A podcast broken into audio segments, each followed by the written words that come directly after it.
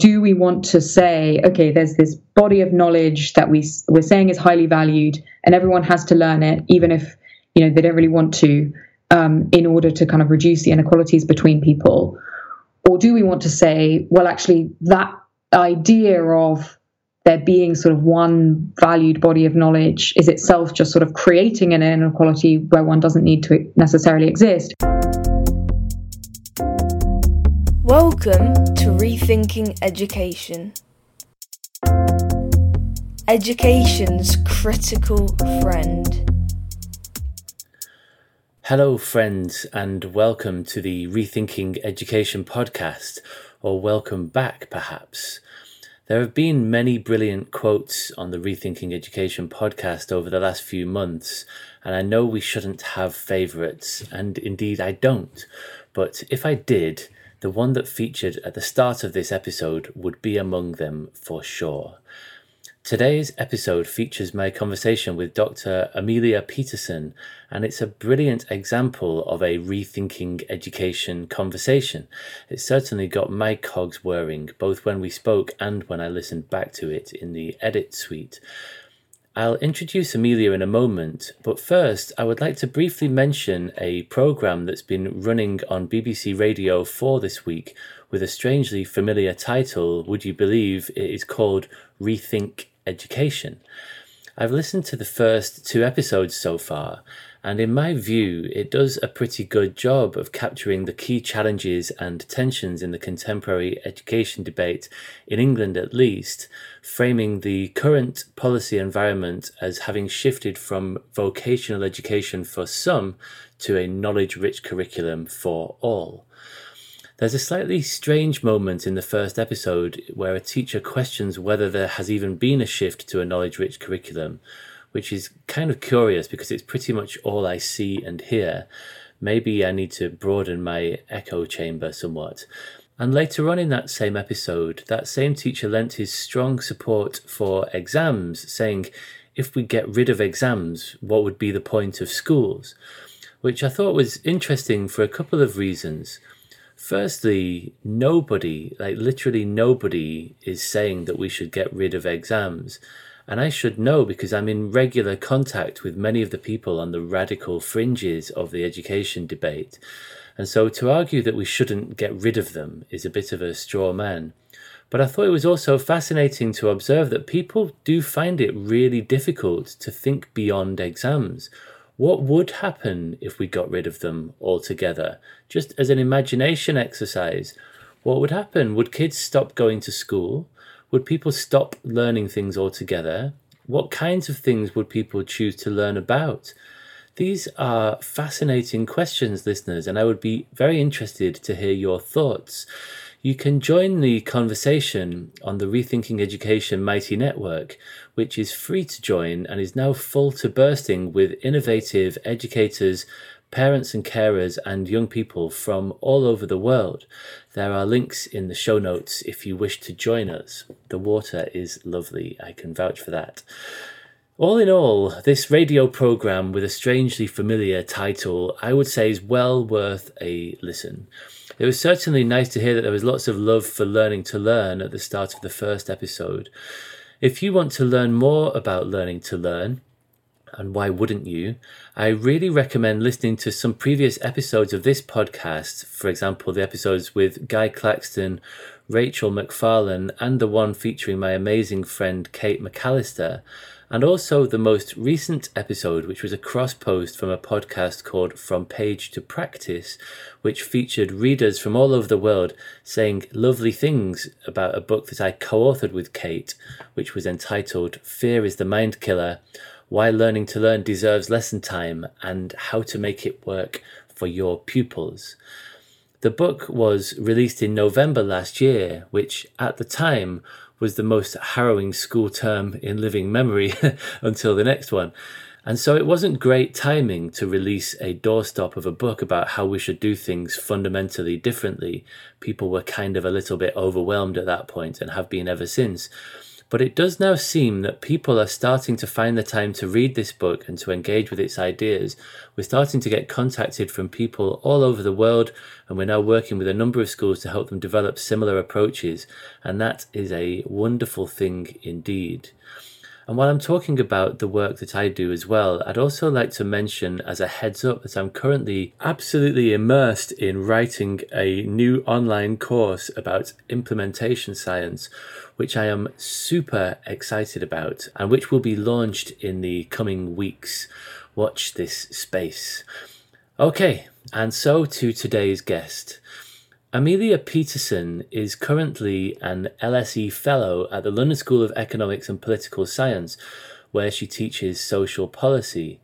She completed her PhD in Education Policy and Program Evaluation at Harvard University, where she was an Inequality and Social Policy Fellow. During her studies prior to that, she was a junior visiting scholar at Nuffield College, Oxford, and she holds a master's degree in human development and psychology, also from Harvard. And we'll talk about that and how she worked with some absolute giants from the world of learning to learn when she was there. Amelia studies education and skills policies and their interactions with wider societal processes. Her PhD dissertation traced the institutional changes associated with the devocationalization of secondary education, which is what I mentioned briefly earlier this idea that there has been a bonfire of vocational qualifications in the last sort of 10 years, mainly under Michael Gove when he was the Secretary of State as part of this shift towards knowledge rich curriculum and end of year terminal exams. There was also a shift away from coursework to terminal end of year exams. Anyway, back to Amelia. So, her work is mainly about how political and social factors impact policy implementation. And she recently co authored an absolutely brilliant book with Valerie Hannon, which is called Thrive The Purpose of Schools in a Changing World, which we discuss at length in the first hour or so of this episode. Amelia's research draws in part on her experience working with education practitioners and system leaders across a wide range of countries, and as an associate of Innovation Unit, which is a non-profit consultancy which came out of it used to be part of the DFE, I think, the Department of Education. As I said, Amelia is currently an LSE fellow because she is soon to become a founding faculty member of a really exciting new organisation, a new university in London called the London Interdisciplinary School, or LIS, which opens its doors to students for the first time later this year, in fact, in about two months. We explore some of the thinking behind LIS in this episode, but just as a heads up, well, as the name suggests, it's an interdisciplinary university where students learn joined up thinking rather than being funneled away into highly specific subject specialisms. It's a super smart idea, and I was really excited to hear about such a forward thinking contemporary example of super smart people rethinking education in such a powerful way. Okay, I'll stop jabbering now and I will hand over to my recent conversation with Amelia Peterson, which, as I say, mainly centres at the start around this brilliant book, which I strongly urge you to get your hands on a copy of Thrive The Purpose of Schools in a Changing World.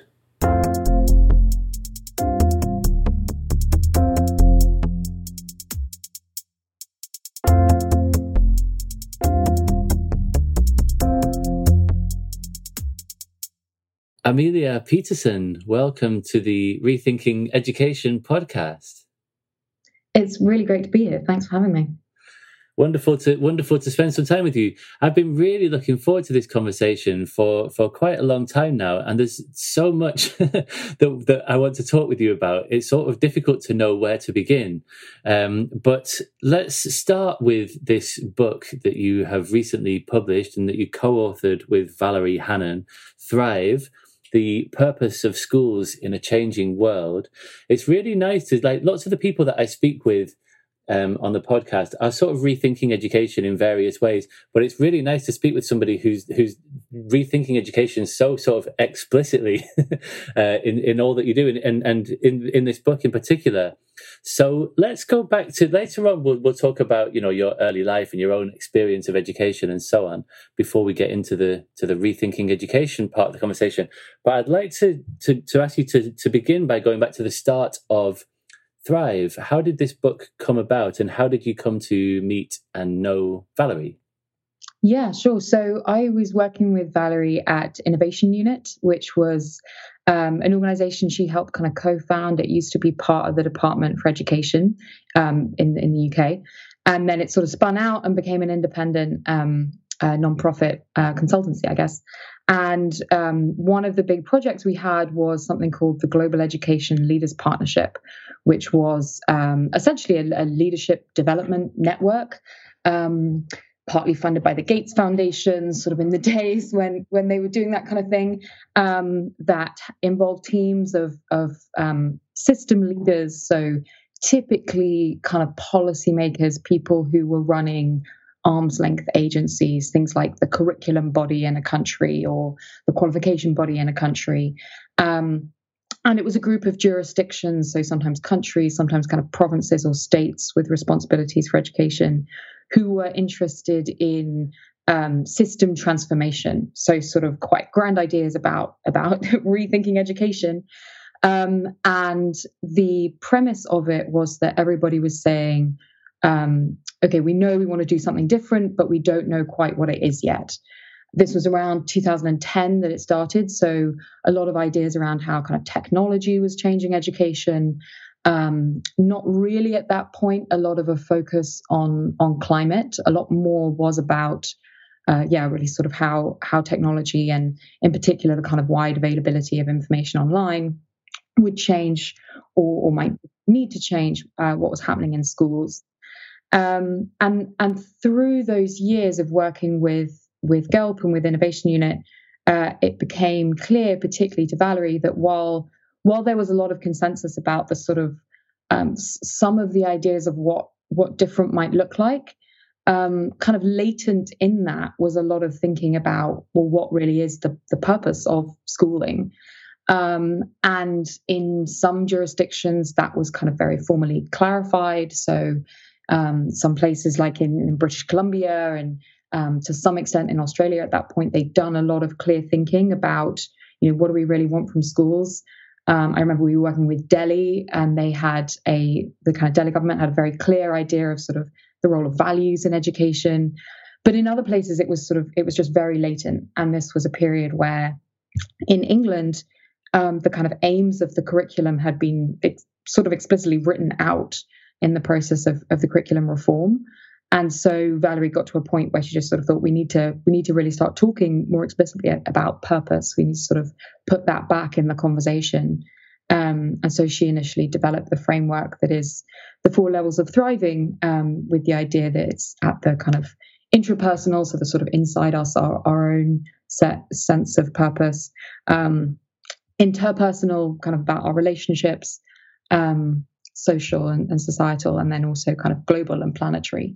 Um, and and over the years between the start of GELP and when and when she was first starting to work on that framework, that emphasis on what would it really take to kind of thrive as a as a planet, um, what would it take to kind of sustain our our ecosystems, um, had become more and more important for her. And so when I had the opportunity to to work on the book with her, um, yeah, I was I was just really excited about the chance to to sort of step back from a lot of the the kind of how of education and really think about like what are we what are we actually trying to do here Mm, yeah, I mean it's it's quite the read. It's really phenomenal. I feel like you've done all of the homework that I never sort of got around to quite doing. It's so meticulously researched and very well written and very well argued and like you say, so so it's organized around these four levels of of um, at which we can think about thriving. Um, and so you, it's interesting. So, so because most people would think that I like the, the way that it starts with the person first of all, that it places the person at the center of this. So intrapersonal, and then interpersonal, then societal, and then planetary and global. But in the global, but in the book, it sort of takes a reverse order, doesn't it? So it starts with like, what does a thriving world look like, and then you sort of work your way back down to the to the person. Yeah, and I think that was that was very intentional, and and it's interesting to see which people feel more drawn to. I think for some of us, it's naturally well, like you know, unless we can sustain our planet, like what future do we have? And for others, you know, unless we can um, sort of sustain ourselves and sort of keep going, then how can we possibly do anything for our planet? So, so I think it, yeah, it is very much intentional that it can it can work both ways, um, and and then for schools as well. I think depending maybe on what kind of age of um, you know children or, or, students one's working with, um, it can make more sense to sort of start at different points. Mm, okay, so so shall we work our way through them? Let, let's let's just sort of briefly touch on each one, and we'll we'll do it in the order that it that it happens in the book. So I think it sort of makes sense that you kind of want to change the world, and it ends with the realization that you need to change yourself. Um, and so that that seems to make sense for me. So let's think about about a thriving planet. And so in the book, you talk about a number of pathfinders at each of these different levels. Can you explain what you mean by pathfinders? And then maybe we'll get into the first one, some ideas around pathfinders for a thriving planet. Yeah, absolutely. So the, the idea idea of the pathfinders was to show the schools that are already trying to kind of put a a broader sense of purpose or perhaps a different sense of purpose at the core of what they do. Um, and these weren't particularly hard to find. You know, many, many schools already do a lot of thinking about what they're trying to do with their young people, um, more or less hindered or supported by the systems that they're part of. Um, but we really wanted to show that, you know, okay, you can you can do all this research and all this thinking about sort of what are the the, the challenges that we're going to have to grapple with as societies, as a planet. Um, and that can start to seem very overwhelming. And so then we also wanted to provide some ideas of, okay, well, what can this actually look like in practice? Um, so that's that's what those chapters are about. Yeah, thank you. And so, I mean, it might be difficult to to sort of to sum it up because it's obviously a little while since you wrote the book. But you, off the top of your head, can you think of some examples? Um, I mean, I could point to some if you like um, of ideas for of, of schools that are that are educating for a thriving planet. Yeah, no, sure. It it is all still quite quite fresh in mind, seared on the mind.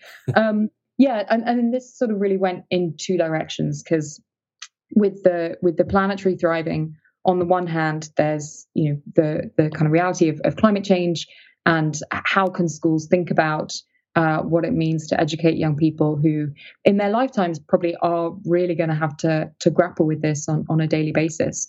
Um, and so that was looking at some schools who have just sort of tried to um, build in teaching about the ecosystem that they're part of into some of what they're doing.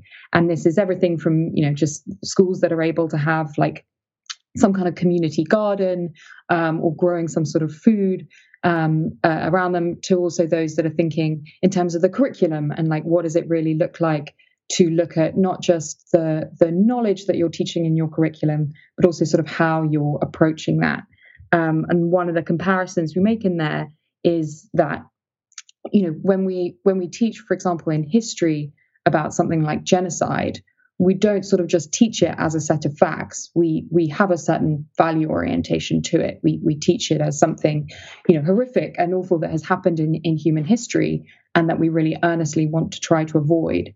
And so likewise i think you know in, in science in geography when we're teaching about the the knowledge that is relevant to climate change I think we do have some kind of onus to to approach it with a certain kind of value orientation that this is something we have a certain kind of responsibility to avoid.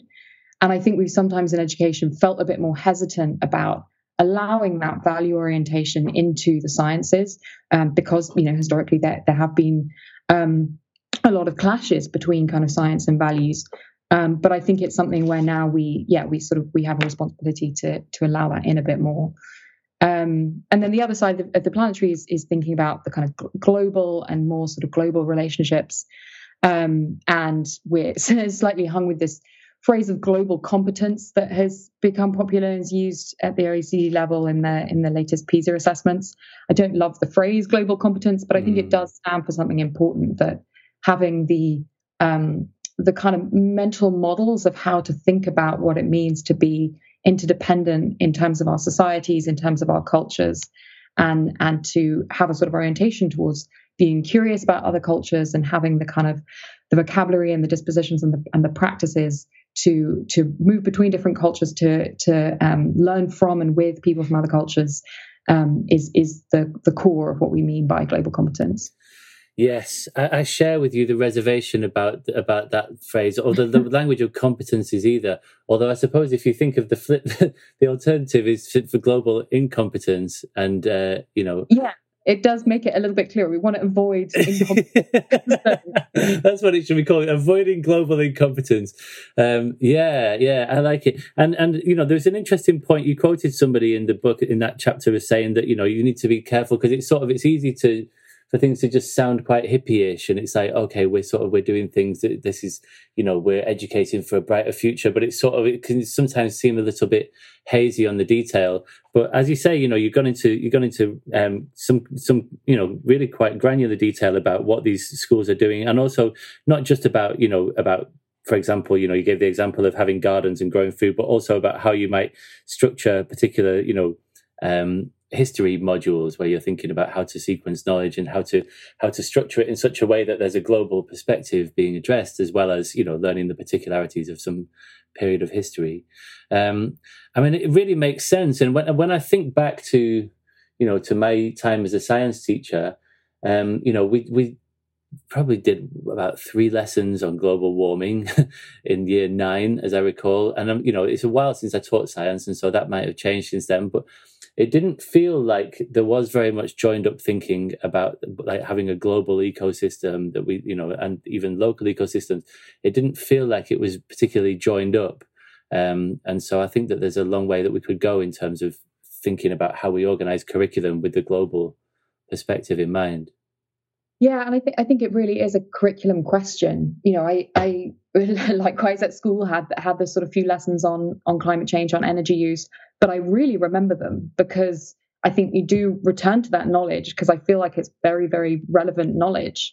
And then I think of how many lessons I haven't really returned to because they haven't they haven't really been bits of knowledge that I've kind of needed in my life. And obviously that's slightly different for different people, but I think there is more and more of a consensus now that look, these understandings of um, of climate and of energy and sustainability and how they interact is is going to be quite crucial for everybody just to be able to sort of grasp um, what's going on. So I think there, yeah, there is an onus then to to make sure that it's covered in the curriculum, as you say, like in in sufficient conceptual detail that we're really getting into the the um, the detail of it and yeah not just sort of skimming over the surface with a few a few experiences once or twice.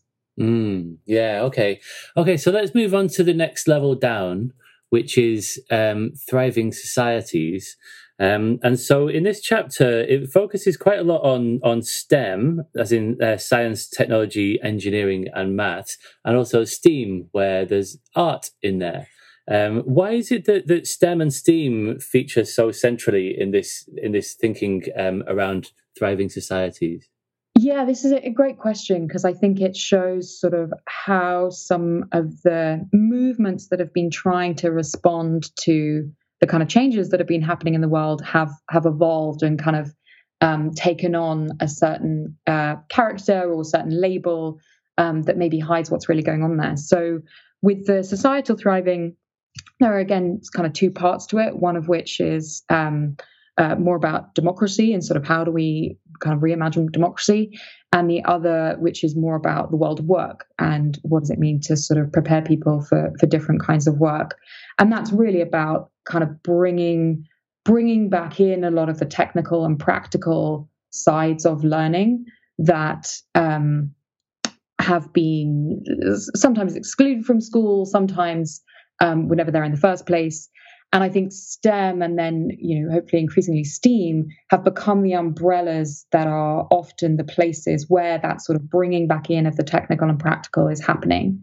Um, often because when engineering is brought into play in a school environment, that is kind of really creating the opportunity for people to um, to work on real problems um, in school environments and to kind of bring different pieces of knowledge together uh, and and yeah, apply them.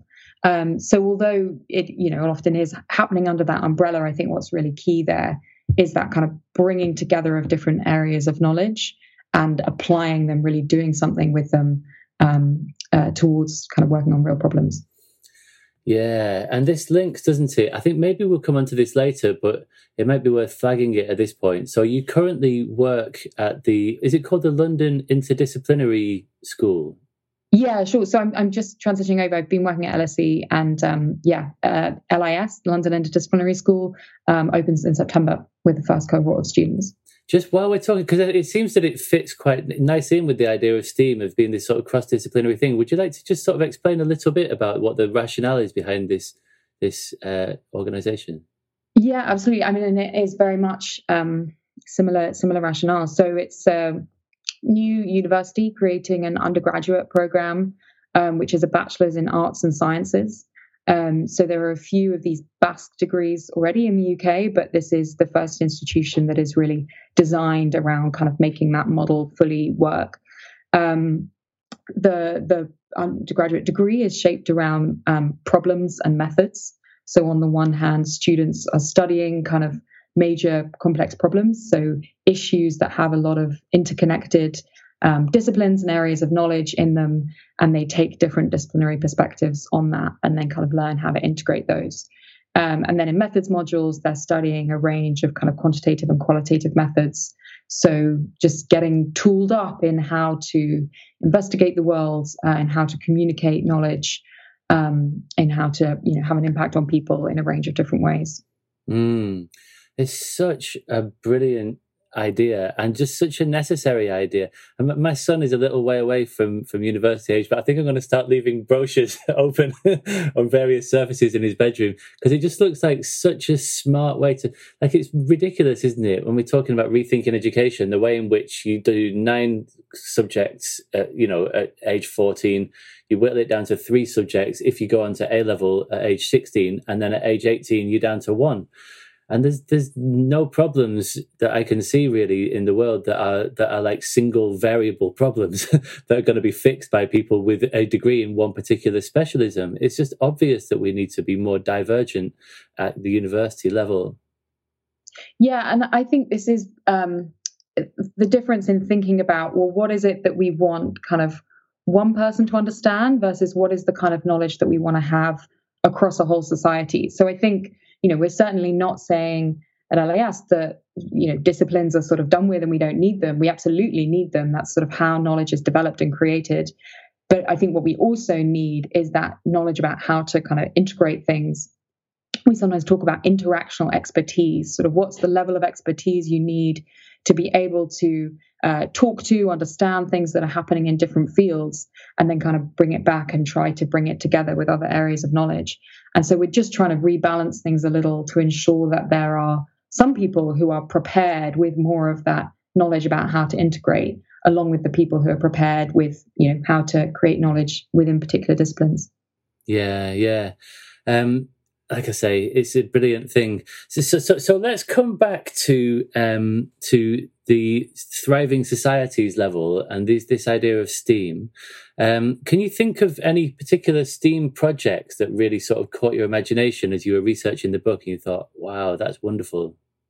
Yeah, I mean, I think where this gets most exciting is where it's in schools that have been able to kind of partner a lot with organizations in their surrounding environment.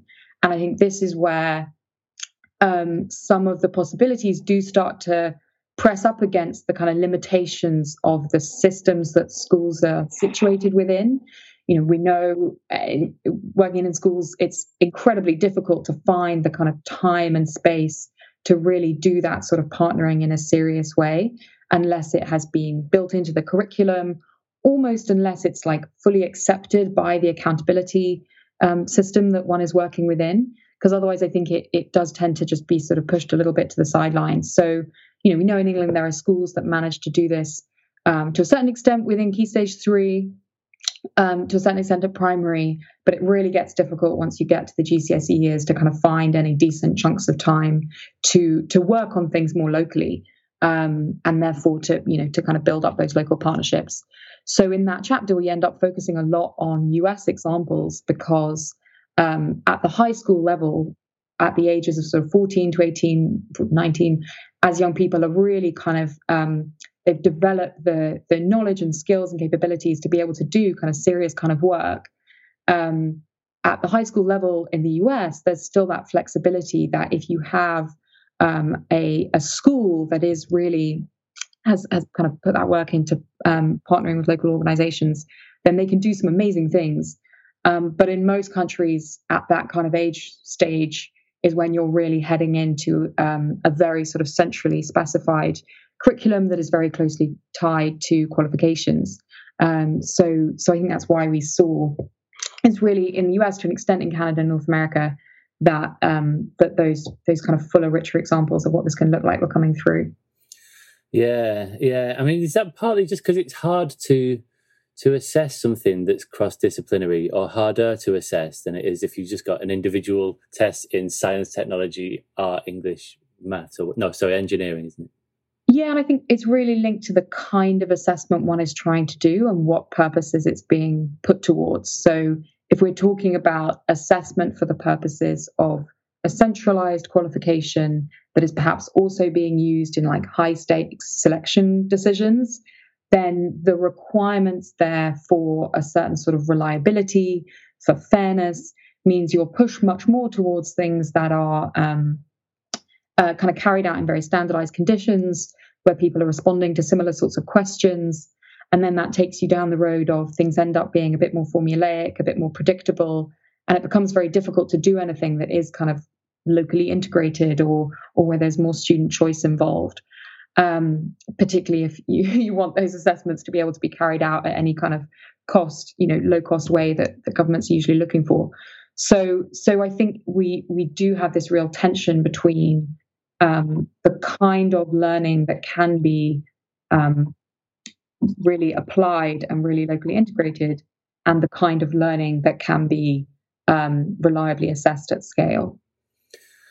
Yeah, yeah. And here we're leaking into. I told you there was so many things that I wanted to talk to you about because you've also done quite a bit of work with uh, rethinking assessment, haven't you? Um, which um, has come up, and I, um, I don't know if this might be a good time to just briefly mention some of the work you've been doing with them because that definitely links to what you were just talking about. Yeah, sure. No, this is exactly the kind of nut we're trying to crack a little bit in in rethinking assessment. I mean, there's there's a number of sort of motivations for that for that group, for that movement. Um, but one of the yeah, one of the main things that's really brought me in is trying to think about how can we strike a better balance between the needs of you know assessment for the purposes of um, where you need that those kind of really granular outputs for the purposes of selection or whatever, and um, assessment not standing in the way of some of the the other kinds of learning we, would want to see in schools. Um, so rethinking assessment is is kind of at the stage of developing some um, some some some prototypes, some things that um, want to be trialed over the the next year or so, um, but sort of trialed in a way where they can be developed. Uh, you know, we know when you bring in a new assessment system, it's not a case of just sort of dropping it in and it gets going. Like there's a lot of uh, changes that potentially have to happen around the way things are being taught, around what's being taught, um, how timetabling is going to work, how marking is going to work. Um, so that's all the kind of stuff that the that the great schools that have, have stepped forward to to kind of be part of some of these um, prototyping phase are, are going to be trying to kind of figure out as they as they develop things. Mm.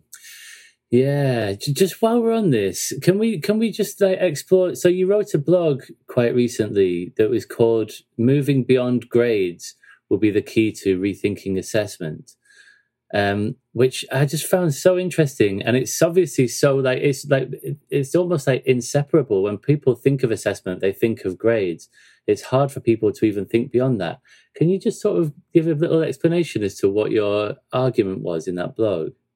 Yeah, sure. So so this is the thinking that um, we we often well we talk particularly in rethinking assessment about rethinking the sort of assessment process but I think we also have to really talk about the reporting process, which is kind of what actually ends up on the on the transcript or the whatever it is, the kind of report card um, that that indicates the results of that assessment. Because there's quite a big difference between um, something that just has to result in a judgment of, say, you know, have you passed, or can it res- result in a judgment that's like a bit of a, a narrative about the quality of work? Can it result in a judgment that is, you know, something out of a hundred, um, or, or, you know, does it does it result in a in a grade or, or, or in a number out of ten or something? So um, there's a it really changes what you can do in the assessment process or what you have to do, um, based depending on kind of what you're going to have to report.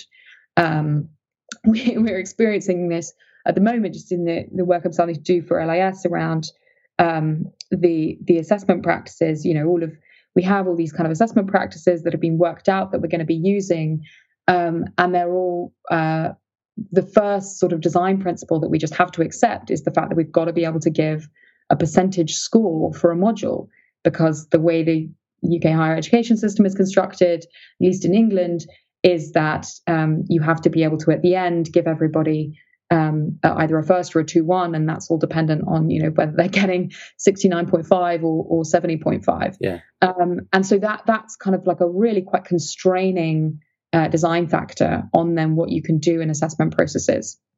And likewise at GCSE or A level you know at the moment we're required to in all subjects ultimately result in the same kind of grades.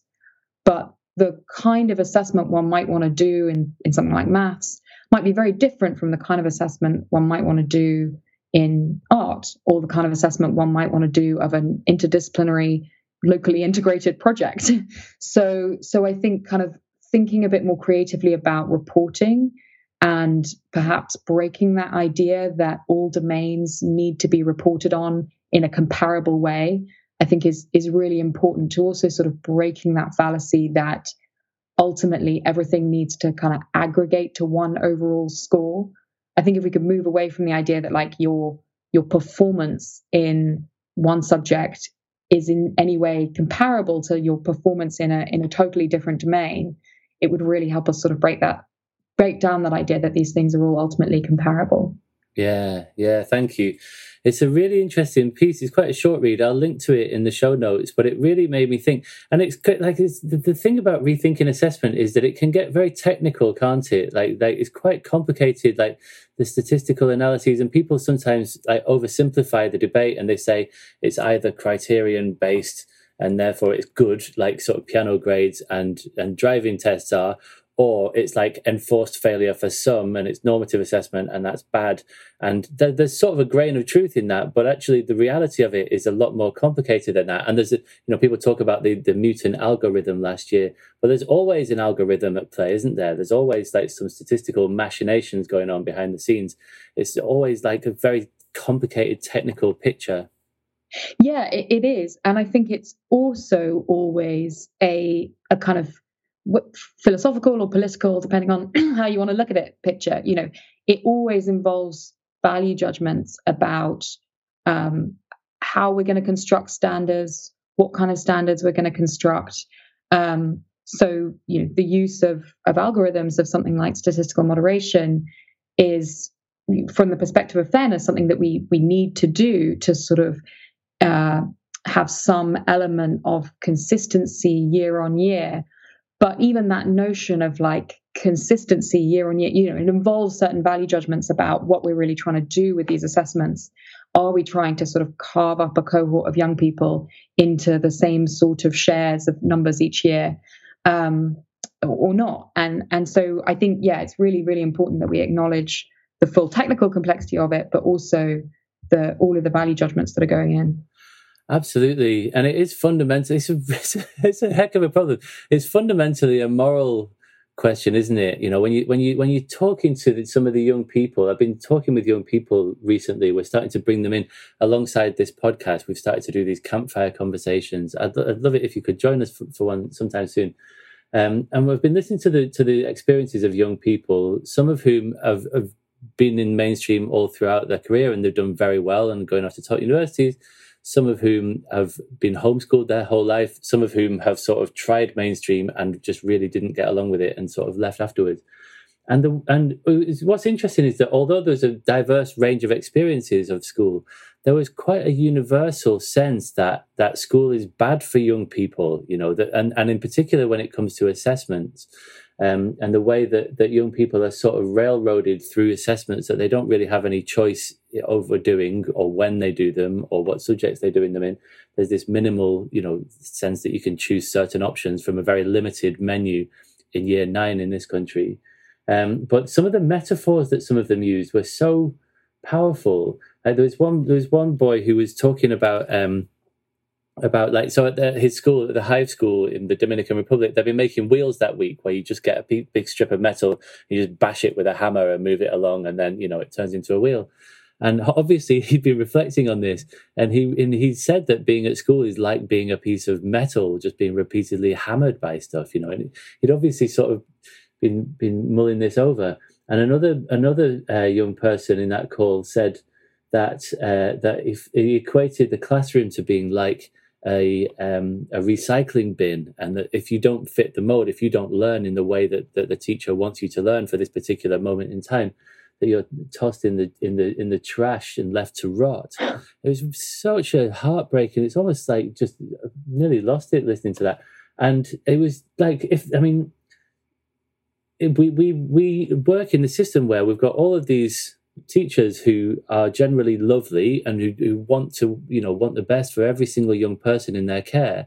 And obviously that's central to this idea that we're talking about here about you know how to build a thriving society. You have to have every individual within that who is thriving. And it seems like the constraints of the of the, the system it's so sort of rigid and inflexible and especially the assessment system that with the best will in the world of the teachers who work within that system some of the young people come out at the other end of it feeling like that, you know, and that's not a recipe for a thriving society, is it? No, but I mean, I think what makes this really, really difficult is that it's the sort of flip side of, well, like much more choice or, um, you know, much more variety does have its own problems. So, you know, we know that the kind of centralized um, aspects of schooling um, and this particularly being studied in, in relation to kind of centralized exams, can have an equalizing effect. So, in the existing studies, which are mostly in OECD countries using kind of PISA results, um, countries without some kind of centralized exam at that um, secondary stage do tend to have more of a relationship between educational outcomes and social background. So, there is this kind of equalizing effect of sort of forcing everybody to study the same things because we know that otherwise sometimes giving too much kind of choice and flexibility to students could tend towards just their the sort of prior inequalities coming out in terms of what people are studying. This is where, as I say, everything's everything's a kind of philosophical question all the way down because then it's a question of, well, do we want to say, okay, there's this body of knowledge that we we're saying is highly valued and everyone has to learn it, even if you know they don't really want to um, in order to kind of reduce the inequalities between people? Or do we want to say well actually that idea of there being sort of one valued body of knowledge is itself just sort of creating an inequality where one doesn't need to necessarily exist? And if we were just to sort of value a more plural set of you know a more plural vision of, of society a more diverse range of knowledge you know we wouldn't necessarily see where those inequalities are and I think that is where we have to make really careful distinctions between kind of what are the capabilities that people need, you know, just to be able to to to thrive, to flourish. Um, whether that's in terms of like, you know, comprehension of lots of different kinds of symbol systems, so reading, maths, um, languages, different kinds of things like that. Um, and then and then it's kind of more open to people's choice what other kinds of knowledge they engage with um, but it, it does get very difficult to draw those lines about where should choice begin or more choice begin. Um, you know, I, I think I think in England at the moment we could we could move the line a bit more towards allowing young people more choices so that they can um, explore a greater diversity of knowledge so that they have a bit more opportunity to to kind of develop identities around particular domains of knowledge rather than feeling like they're all having to study the same thing um, but but I wouldn't want us to necessarily go all go all the way in the other direction of just like letting go of that common commonality. Yeah, I mean, I don't think that it's necessarily a binary switch. I mean, I'd love to. I'd love to see more about that research. So you, so you're saying, are you saying that that there's been research to suggest that there are countries where they don't have standardized exams at the end of at the end of secondary school, and in those countries there's greater inequality than in than in countries that do have standardized exams. Yeah. So on on average, yeah, this is like looking across controlling for various other differences. Right. That, um, I mean, it's obviously. I mean, this is hugely like difficult area to look at, isn't it? Because there's causality and correlation and so yeah, on. yeah. And, And like, I mean- for example, like the UK is one of the most unequal countries in the developed world, and we have, uh, you know, standardized testing. So, I mean, I'd, I'd be really interested to look at that. But I'd also be interested to look at what's, yeah, what's happening in those countries that don't have it. What's happening instead? And actually, if it is just a free for all, and it's literally just like there is no assessment, and lots of kids are just voting with their feet and not even going to school, then you can see how that's going to replicate inequality but we also you know know quite a lot about the ways in which schools replicate social and economic inequality Yeah. and so and and that's exactly the challenge. So just because the ones, so some of the classic examples would be in in North America, um, in the likes of the US and Canada, where there's a there's a there's a kind of curriculum to some extent, but it's set at a much more local level, um, and so some students are opting in to taking some kind of more standardized um, tests and exams at the high school level but they're not necessarily having to, depending on the state. And so you can end up with um, uh, just the the kind of options that people are are studying past the age of fourteen, um, looking very very different and and tending to be correlated to their social background. So those who are taking what would be perceived as more kind of uh, high level courses um, tend to be, you know, coming from backgrounds where their parents were more highly educated. All of this falls out kind of as we would expect, as we know tends to happen. But that's where that's where they have the argument coming in for look, if we had something that was sort of fully fully centralized, fully standardized, the same expectations for everybody, then that's a way of kind of lifting people. Um, not that it actually tends to work out like that. All kinds of other problems about funding and things like that come in that are still maintaining those inequalities. But that's that's where part of the argument for centralization comes from. yeah yeah i can see i mean it seems to me that it's a classic tight but loose problem where you could say like yes it's like there's a requirement that, that like all young people should be or maybe not even a requirement i don't know i don't know about requirement one of the early episodes with Ian Cunningham, um, I don't know if you know him, really interesting guy, very much outside of the mainstream debate. He's a deschooler, like unreconstructed deschooler. He's been doing this stuff since the 1970s. Um, and he runs a, a place that I used to work at in Brighton called SMLC, the Self-Managed Learning College, where the kids can literally do what they want, um, when they want, for how long, and so on.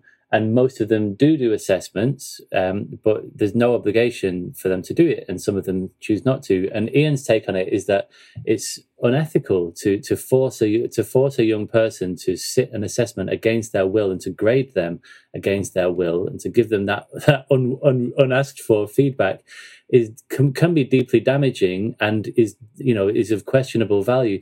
And if you look at the extreme you know if you look at an extreme case of a young person who say is whatever's going on in their life their head is not in the game they're not doing well in say maths and you know that they're going to fail and and again, you know, people sometimes say, well, it, like maths exams aren't compulsory now; they they are optional, but they're certainly not presented as optional, are they? In schools, they don't say, oh, there's a test, there's a test tomorrow, kids. You don't have to do it if you don't want. You can just bring in a book. Like schools don't say that. Like to all intents and purposes, they are compulsory. And you know, requiring a young person like that to sit a test that you know pretty well they're going to fail um, is, you know, it's hard to see an upside. Yeah, no, I, I have a lot of a lot of time for argument. I think there is, um, yeah, there is a lot of ways that, that, that what we do currently is is pretty unethical. I think where it gets tricky is if one says we shouldn't have any of these systems of kind of uh, assessment at all in terms of like that would result in a sort of formal grading of people, because then um, potentially in the counterfactual what people would then be using to make judgments is a lot of their sort of default biases, social forms of discrimination. And so then what is the opportunity for somebody who is from, say, like a, a lower income background who would have all kinds of social markers where they might be most at risk of being perceived as as sort of incapable how would they demonstrate that they are in fact capable Mm. So either we have to just become like way more enlightened and curious as a society in which we would sort of assume everybody has tons of capabilities unless proved otherwise, which you know would be a nice direction to go in if we could. Um, or we have to have some way that people can kind of prove their their competence. Yeah, I, I don't think that you would have to get rid of it altogether. We've we've definitely fallen into a rethinking assessment hole here. No, no, no, it's good. It's entirely of my of my making. And we're going to need longer than a three hour podcast to get to the bottom of all this stuff. Um, but let's plow on. So, so this the thing that I always come back to, and I think that you probably know a lot more about about the technicalities of assessments and so on than I do.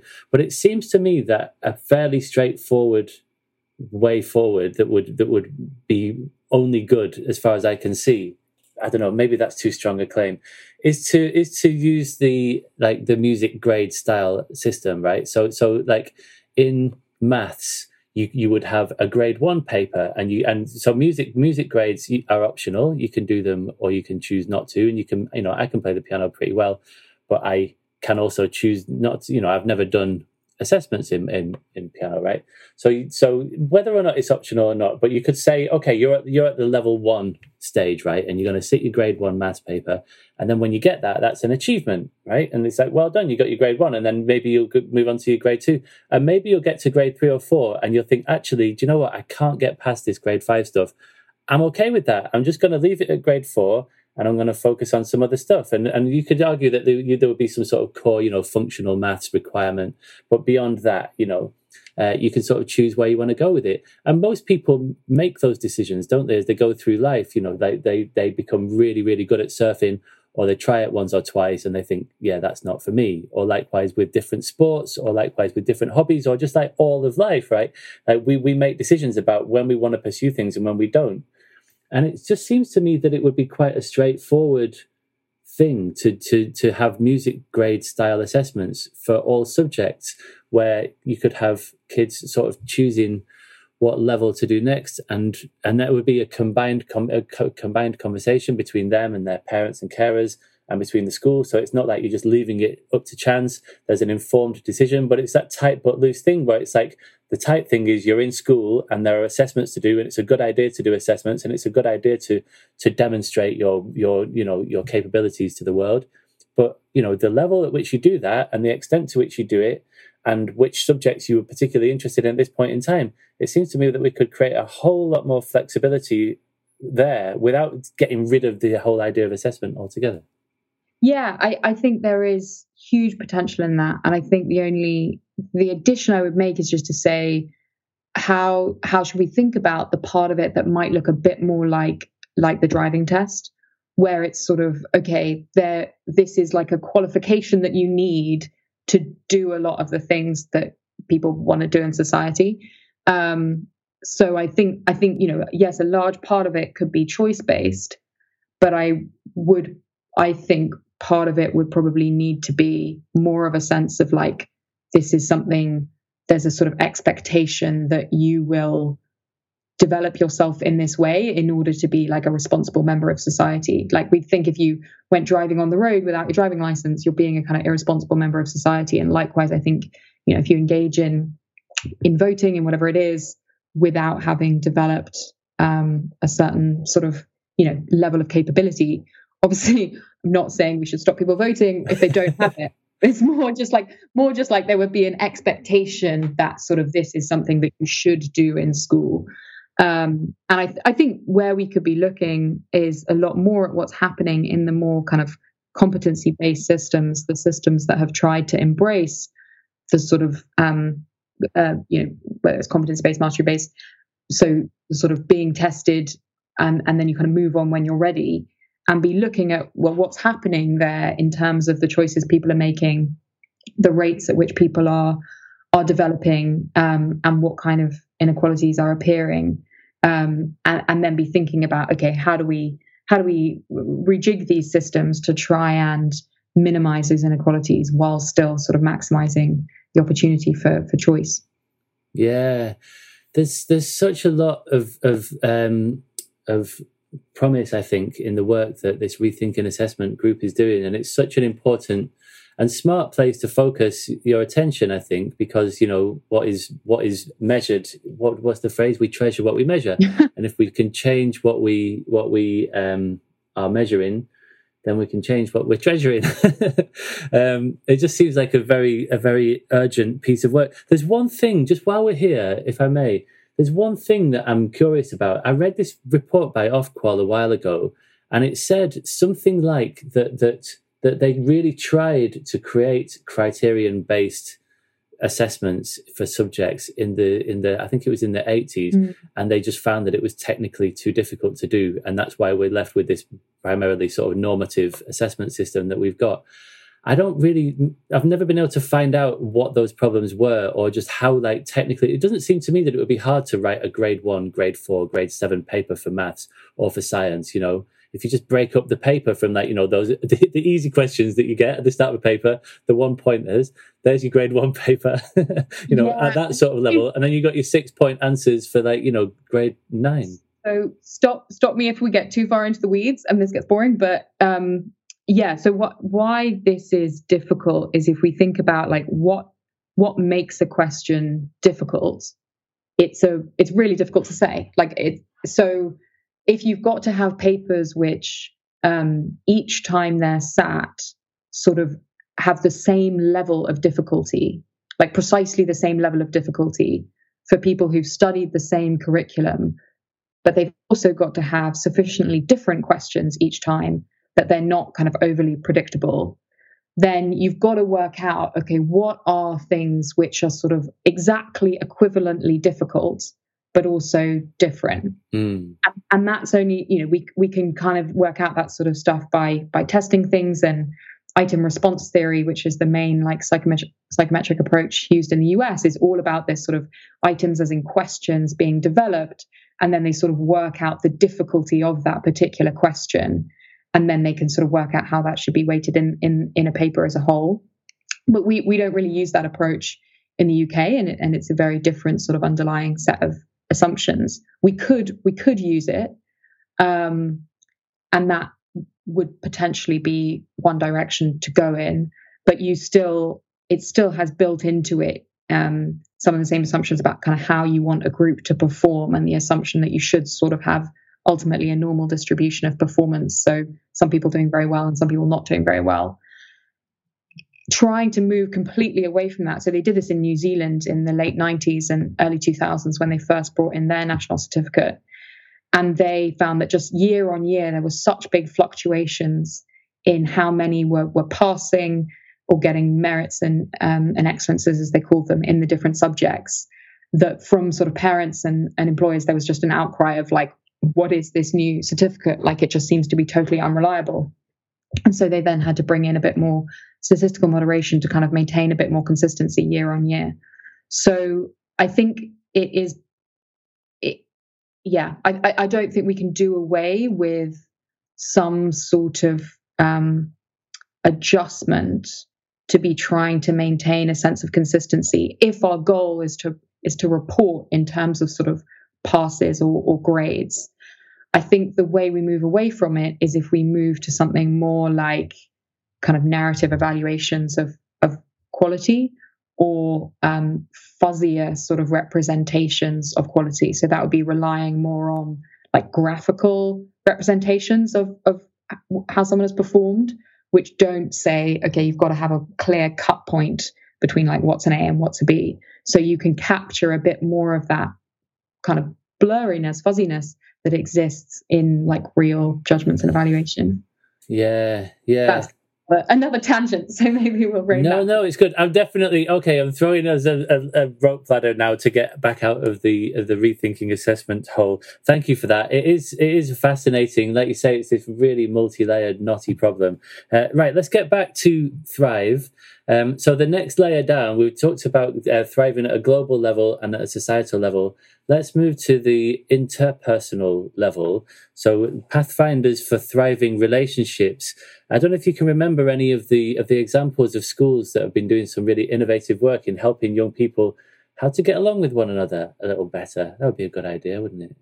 yeah, yeah, sure. So I think, I mean, um, one of the bits of this that really interested me, particularly when we were first work, working on it, was around sex and relationships education, um, because I think it's something that's just so so like fundamental to people's lives, and it sort of is part of school. It's accepted that we should have some of this as part of school, but I think um, the the perhaps most difficult parts of it are still you know not not really there and not really represented. And because it is so um, culturally and kind of personally charged um, i think it's something that that is very very difficult to do. So we looked at an example of um, something that's a kind of sex and ethics curriculum that was developed by um, mainly a sort of philosopher in, in the us and was really using bits from philosophy and bits from literature to say look how could we really um, teach about the the ethics of sex and relationships um, in the sort of um, you know concentrated uh, advanced way that we would want to teach other complex things in school and particularly at a sort of high school level and i think that is an example of a key sort of switch we need to make when we think about some of these parts of thriving it's not about this stuff being the sort of fun stuff that happens around the edges. I mean, some of it hopefully is fun, but it's also really difficult. And so we should sort of treat it with the same kind of respect as we treat other parts of of um, you know what we hope people learn at school and see it as something that could be really core to sort of academic learning. Um, so yeah, that was that was one of the examples from that chapter I was most excited about. Yeah, thank you. And that's really good to hear. I, w- I used to be a, a PSHE coordinator and mm. I was mm. really keen. Like, and one of the problems with it is that PSHE is sometimes it's not even taught. Like, doesn't have an hour a week even on the on the timetable. They do it through drop down days. And often when it is taught, when I took over PSHE at my school, it was taught by like 35 different form tutors. And some of those were really into it and are really good. But for many teachers, you know they, it's absolutely out of their comfort zone teaching sex and relationships education. And you need to have quite a lot of specialist knowledge and understanding about new forms of contraception and where where people can access you know confidential advice and guidance and so on. And you really need to have specialist trained teams of people teaching that stuff and it's often not given the not given the status. I know it actually recently became a statutory requirement. Finally, after years and years of it almost being, and then it wasn't, and then it almost was and wasn't. It finally has been given that status. But even now, I'm talking to schools that aren't teaching it still. So I don't know what difference this statutory MIP status has really made. Um, but yeah, thank you, and I, I really, I really appreciate that. Um, you know, it's not something that people often talk about um, as something that we really need to improve upon. But my goodness, you know, the recent the recent cases of, you know, the, what was that website called where lots of young people, it was kind of like a Me Too type yeah, thing where they were talking about the abuse yeah. that they've received at the hands of other students um, who have clearly, you know, not been well educated enough in um, affairs of sexual relations. Yeah, no, I mean it, it, it does make for for grim reading, but it's also I don't know, in some ways it's kind of not surprising. It's like if you know, if you look at adult society as well, it's like clearly people are treating each other awfully all over the place. Yeah. And um, but I think I think a lot of it, you know, it's not just about sort of saying well, we shouldn't do that. It's really kind of digging into like why does that sort of stuff happen, and you know, thinking of interdisciplinarity, like all subjects, I think can be related to this issue. Um, and I, it, I think it, it, yeah, it's just ripe for opportunities for really deep teaching. Mm. Yeah, thank you. I used to really love teaching teaching that stuff, um, but I know it's not it's not to everybody's taste for sure. So there's there's loads of good stuff in that chat. So you talk a lot about empathy and the importance of teaching listening and just teaching for you know young people how to sort of to make times for relationships and like often you know friendship issues in schools are are sometimes seen as just like an annoyance, aren't they? Like this, like this kids who've had stuff like a falling out with a previous best friend, and they're like at, at that time the focus is for, from the school's perspective is like this is an inconvenience it's like how we need to just get this kid back into lessons and learning but for that kid like that's the, the most important thing is like how can i feel okay yeah. like when i've just been betrayed publicly by my best friend in the lunch queue and everyone laughed sort of thing like that's like really really serious stuff that again, you know, there's not really the time and space in the mainstream curriculum to respond to those things that while they may not be, you know, there's not a GCSE in friendship, it's like one of the most important things that a young person can learn is like how to how to build and maintain thriving social life. Yeah, and, and again, it's it's sort of one can go really, really deep into some of these things, you know, both academically and in terms of also how we learn to sort of understand what's going on with our, ourselves and our bodies and what we're thinking about. And I think uh, sort of uh, overcoming those like deep emotional, painful moments um, can be, they're huge learning experiences already, but they could be used as ways to tap into also really important kind of theoretical learning that we might want people to master. Yeah, yeah, yeah, absolutely, um, and and it sort of leads quite nicely, I think, into the final level, um, the the idea of the intrapersonal, um, and the, there's this chapter on pathfinders for a thriving self, and you talk about things like you know spending time in nature, being being okay with silence, uh, new types of physical education, and so on. Um, and again, comes back to that question of promoting purpose and just like thinking about what your what your own purpose is where you fit as a person within this. Uh, again, I'm going to ask you know, are there any sort of memories from from as you were researching the book that you think, oh, this this is a really nice idea as to how how to how to engage and harness the sort of the the, the self actualization of young people, like drawing them from the inside out rather than sort of cramming a load of stuff in from the outside in. Yeah, no, I, I mean, I think there's one of the schools that's in that chapter is one that really does try to put kind of young people's individual sense of like figuring out their purpose at the center of what it's about. Um, it, it, has the flexibility as a school to to design of what a lot of what they're doing as a curriculum um, around sort of extended projects that the that the young people are are choosing, and then also around extended projects that the that the faculty that the teachers are kind of proposing and that students opt into. And so um, it's this sort of great back and forth between um, the, the students kind of figuring out what they're really interested in, but then also sort of seeing how their teachers are people who are really fascinated by something and kind of having these examples of what it looks like at an adult level to, to sort of be really fascinated by something and get really deeply into something. Um, and I think, yeah, that's that's a lot of what in the transition from like school to post school, whatever comes next.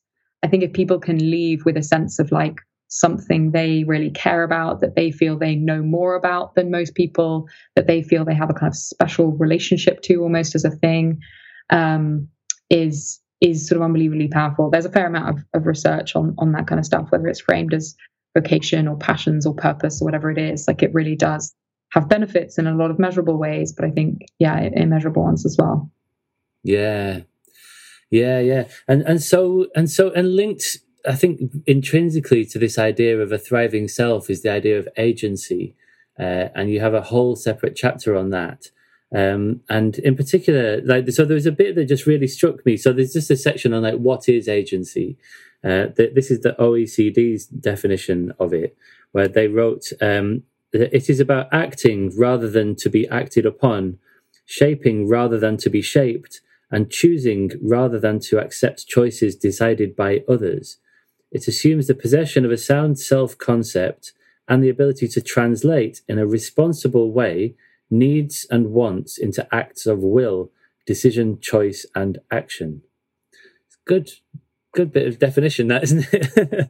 They've really thought about that. Um, I mean, my goodness, I mean that that's that's probably the one thing when you talk to young people about their experience of school, it's the one thing that comes up again and again that they just don't get to do that. They don't get to act. Everything is done to them. It doesn't doesn't feel like they're able to translate their their needs and wants and desires into acts of will. Um, and there's there's almost like an assumption in one of the last conversations I had on Saturday with these young people they were saying that there's an assumption that you know that if we leave them to their own devices and to exercise their agency that they'll make bad choices because young people don't know what they don't know or they'll just go on youtube and look at cat videos and they were talking about wanting to study you know geopolitics of the middle east. They're wanting to study you know like climate change. They're wanting to study you know critical race theory and like anti-racism and black lives matters and these these big important ideas that are doing the rounds at the moment. And they're they're finding that their voice and their choices just aren't listened to or respected. Um, and it's such a massive thing this. And again it sort of comes back to assessment doesn't it? Because you, you just mentioned in the last thing that you said like there are some things that are unaccessible but that doesn't mean that they're lacking in value. In fact, I think that you could argue that some of the most worthwhile things that, that we can do are unaccessible. Um, so, so let's talk about agency briefly. Why is it that you wanted to make this, like, to give it a whole chapter of its own?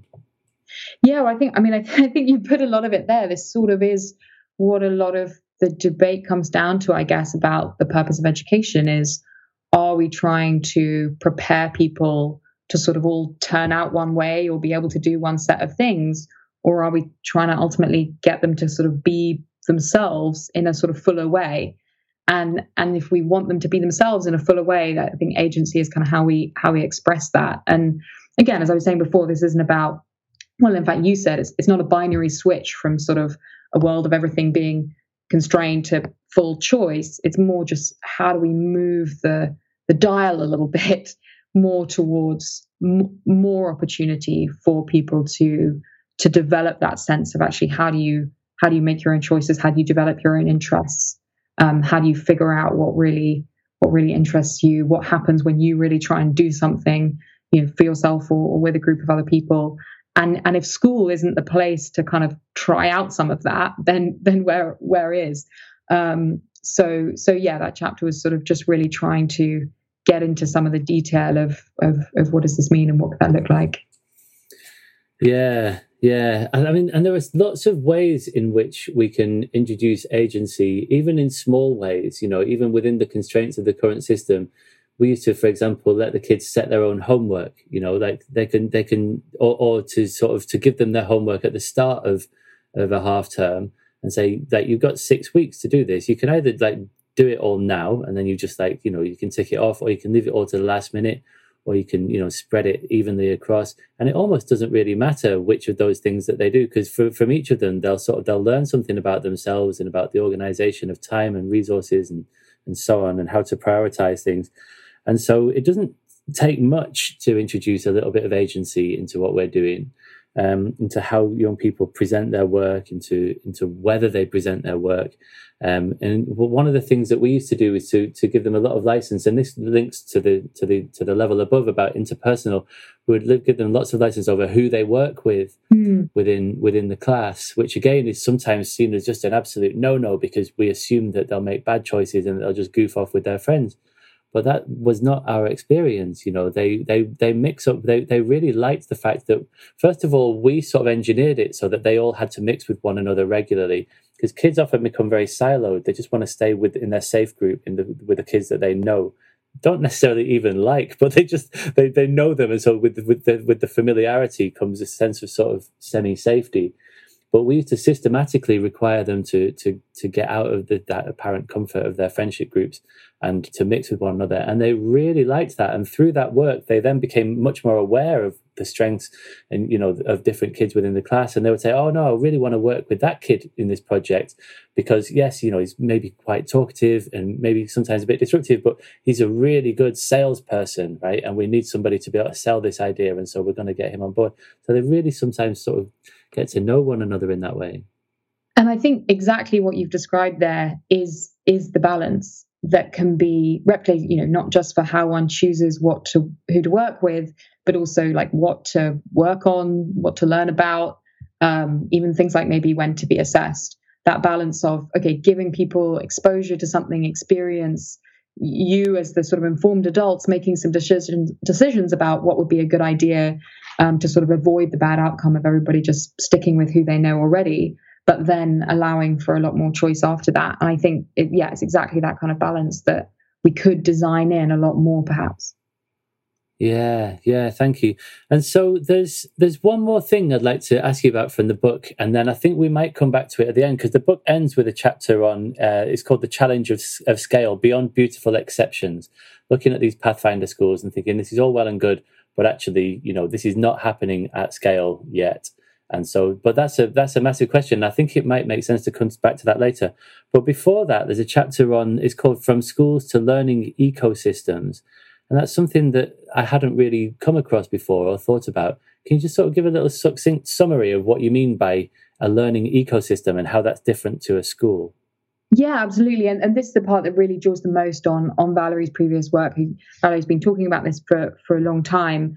Um, and and partly it's this idea of the shift from connecting with from sort of you know being a school to connecting with all of the learning opportunities that exist within a community. And so that's manifested in different ways at different times. You know there've been community schools which can sometimes be a little bit one version of this. The sort of idea of schools as like learning hubs or learning villages. There's um, and uh, so in in some some separate work that Valerie has done looking at different examples of learning ecosystems and the different ways they can develop um, we see them sometimes uh, sometimes forming around schools sometimes more forming around say um, uh, state institutions or non-profit institutions um, that exist within a within a community. So, like a, a, science museum, sort of being a real hub that's trying to kind of connect to other places. In Philadelphia, sorry, in Pittsburgh, um, in Pittsburgh, US, there's a really flourishing example Remake Learning, which is a sort of networked collection of different institutions and organizations that are supporting out of school learning opportunities for young people. And I think when we think about all of the many different parts of thriving and also just the massive diversity of different kinds of learning we might want to do in our lives, um, I don't think we can expect all of that to happen in school. And so, um, but at the same time, we know that there are big inequalities in in who get ac- who gets access to that other kind of learning. So the idea about you know how can schools help forge those connections and sort of just get people out there more and engaging in more of those things um, is something that with perhaps you know, the right sort of surrounding system structures and accountability um, there, there could be more time and opportunity for schools to focus on those sort of things yeah, yeah, they definitely sometimes operate as though they're sort of disconnected from the outside world. I've definitely worked in schools like that.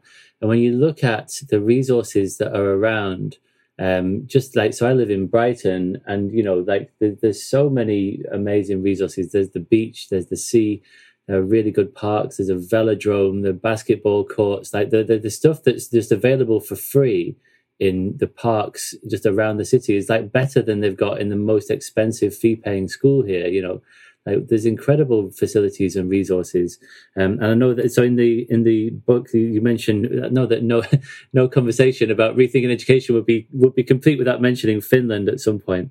Um, and in Finland, they they see they see this idea of learning ecosystems, and they, you know you talk about Helsinki about how you know like even in kindergartens, children go outside the classrooms and go get out into museums, theatres, libraries, in the streets everywhere in the city. Um, it seems like this is something that we could do more of getting kids outside of classrooms and seeing school as something that is much more uh, integrated with the wider world. Yeah and i mean it's interesting you mentioned finland like i think i think it is sometimes interesting to think about why does that example always come up? And partly it's just because they've got very good at talking about what they're doing you know they've sort of really turned their educational reputation into a form of like um, you know national industry basically.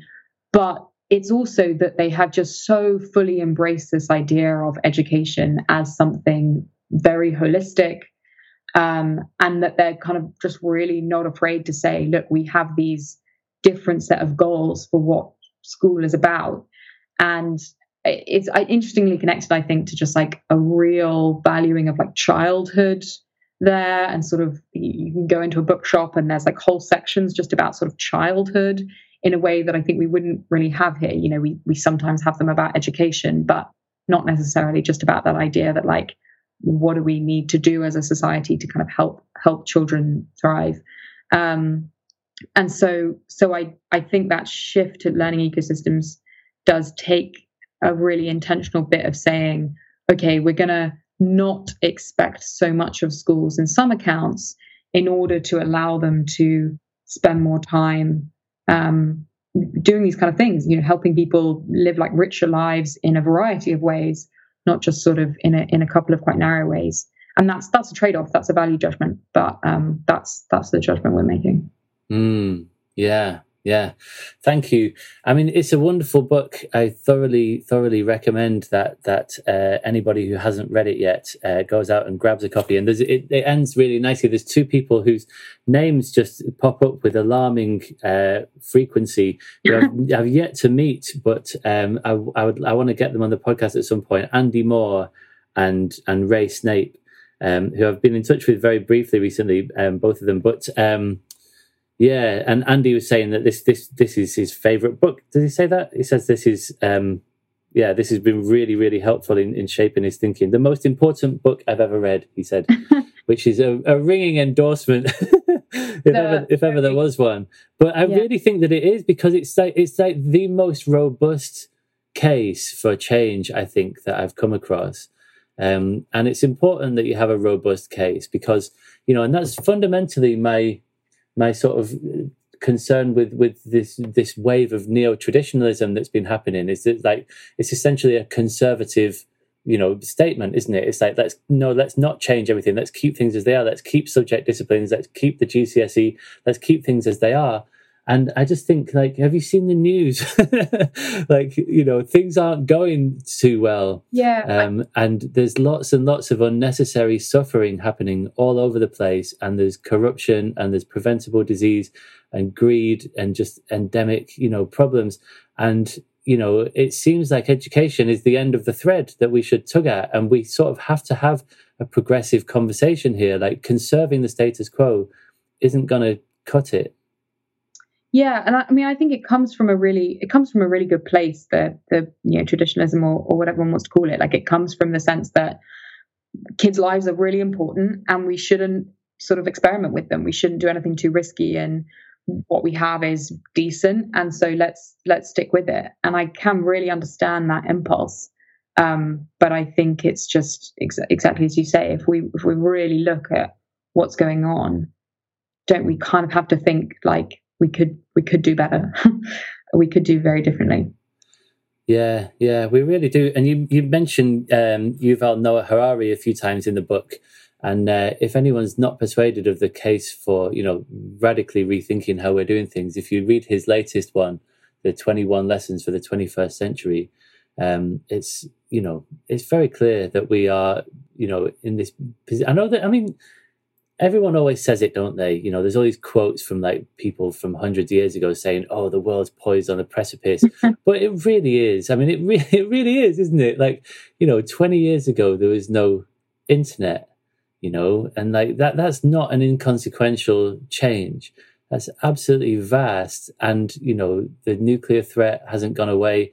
And climate change is very clear and real, and the, the total devastating crash in biodiversity these things are not just like you know hot air. It's not just some sort of like doom mongers who have sort of grabbed hold of the world's attention and are you know fanning the flames unnecessarily.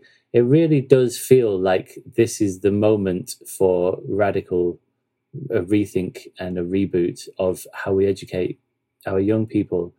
Um, because you know there's no shortage of of very serious if not existential threats that we face um, like the, the, you know the the the stakes are high. Yeah. Yeah, no, sorry, I, that wasn't I, really a question. no, no, no. I mean, yeah, I can, I can only agree. I, I think the last thing I say on, on the book is just that it's also a bid for people to sort of keep their eye on the on the why. Like, I think there's always a risk that we sort of use these arguments about oh, big change to sort of do anything that we would want to do differently. And I think it's an argument for sort of trying to be somewhat reason still about like, well, why? What are the things that we really most want to change? And so it's not just about kind of you know, changing some pedagogies here and there, but also really thinking about like, yeah, w- what are we focusing on in the curriculum? What are the kind of experiences that we're prioritizing? Um, and and and having a kind of reason way of thinking through all of that. Mm, Yeah, thank you. So, so before we move on, I'd like to, I'd like to sort of to play the devil's advocate for a moment on a couple of points, if I may.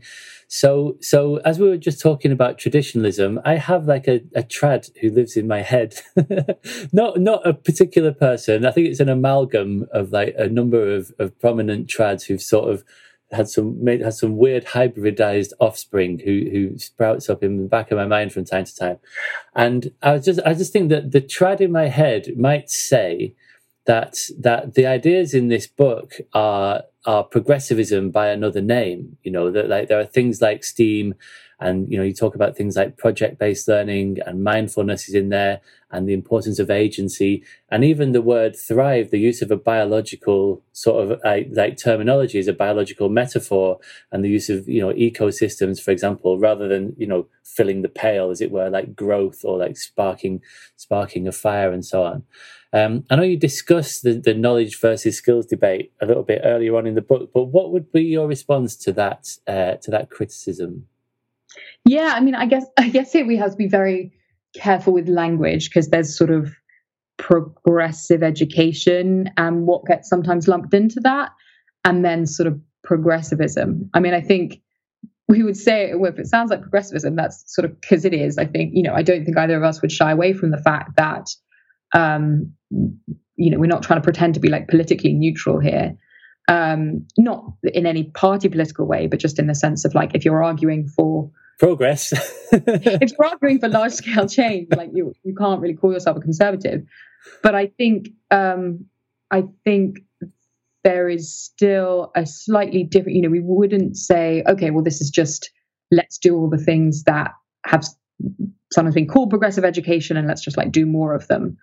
So, you know, we're not arguing for any particular kind of pedagogy. Um, and and I think we would more say we'd want to be very careful to avoid some of the mistakes that um, progressive education movements in the past have sometimes made, which is that in trying to move towards things that are more child centered or whatever it is, you usher in larger inequalities because children, um, you know, aren't just sort of interchangeable um, widgets that sort of all exist in the same environment. They exist in very different environments. And those environments, because of inequalities in our wider society, have very different levels of, of resources and opportunities in them. So I think the challenge for progressive education is how can we be kind of child centered while also trying to um, remedy in some ways some of those wider inequalities and that that is a very that's a very difficult thing. It sort of goes back to our conversation before about what's the right balance between choice and centralization. So i think that that's where we'd want to distance it somewhat from from the kind of progressive education tradition. But yeah no i, I mean I, I i don't think we would claim that it's anything other than than sort of in that um broader direction. Yeah, yeah, and I think it's interesting that that that in the UK, I think there's been a little bit of a resurgence recently, but certainly for a while there, like progressivism was almost like a swear word. Like it was like if you if you were sort of like out and proud as a progressive educator, you were like ridiculed and pointed at and sort of sneered at. Um, certainly among some, some quarters of the traditionalist uh, education community. But um, but in other places in the world, like the, you, you have people who very proudly wear that badge of progressivism, um, and like you say, you know, like language can become quite loaded, um, but you, you you know you just you just put the nail on the head, really, didn't you? That this is you're not arguing for for for tinkering at the edges here. This is you know a really a really thoroughgoing rationale for why we need to do things differently. And a you know a really really quite comprehensive survey. I learned a lot about lots of schools that i really want to go and visit and learn more about that are doing all of this really innovative practice. Um, and that brings me to, to the to the final point in my in my gentle um, critique hmm. which is like this idea of the, the word thrive um, and that like towards the end of the so the final bit of the book is about um, is about scaling up, and it's like how can we how can we scale this right? The challenge of scale beyond beautiful exceptions. Um, and I wonder whether the word thrive, it, it's sort of like it makes it seem quite like a simple problem. Like like like these schools are thriving. Why can't we all?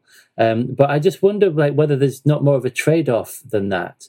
And just as an example, um, there's somebody who I won't I won't name, but like somebody who I know who who um, knew, whose whose daughter worked in one of the schools that you mentioned in the book, which I also won't won't mention. Mm-hmm. But it was it was one of these schools that's very you know got a good reputation, good, good reputation, uh, and it does things in a very sort of progressive way.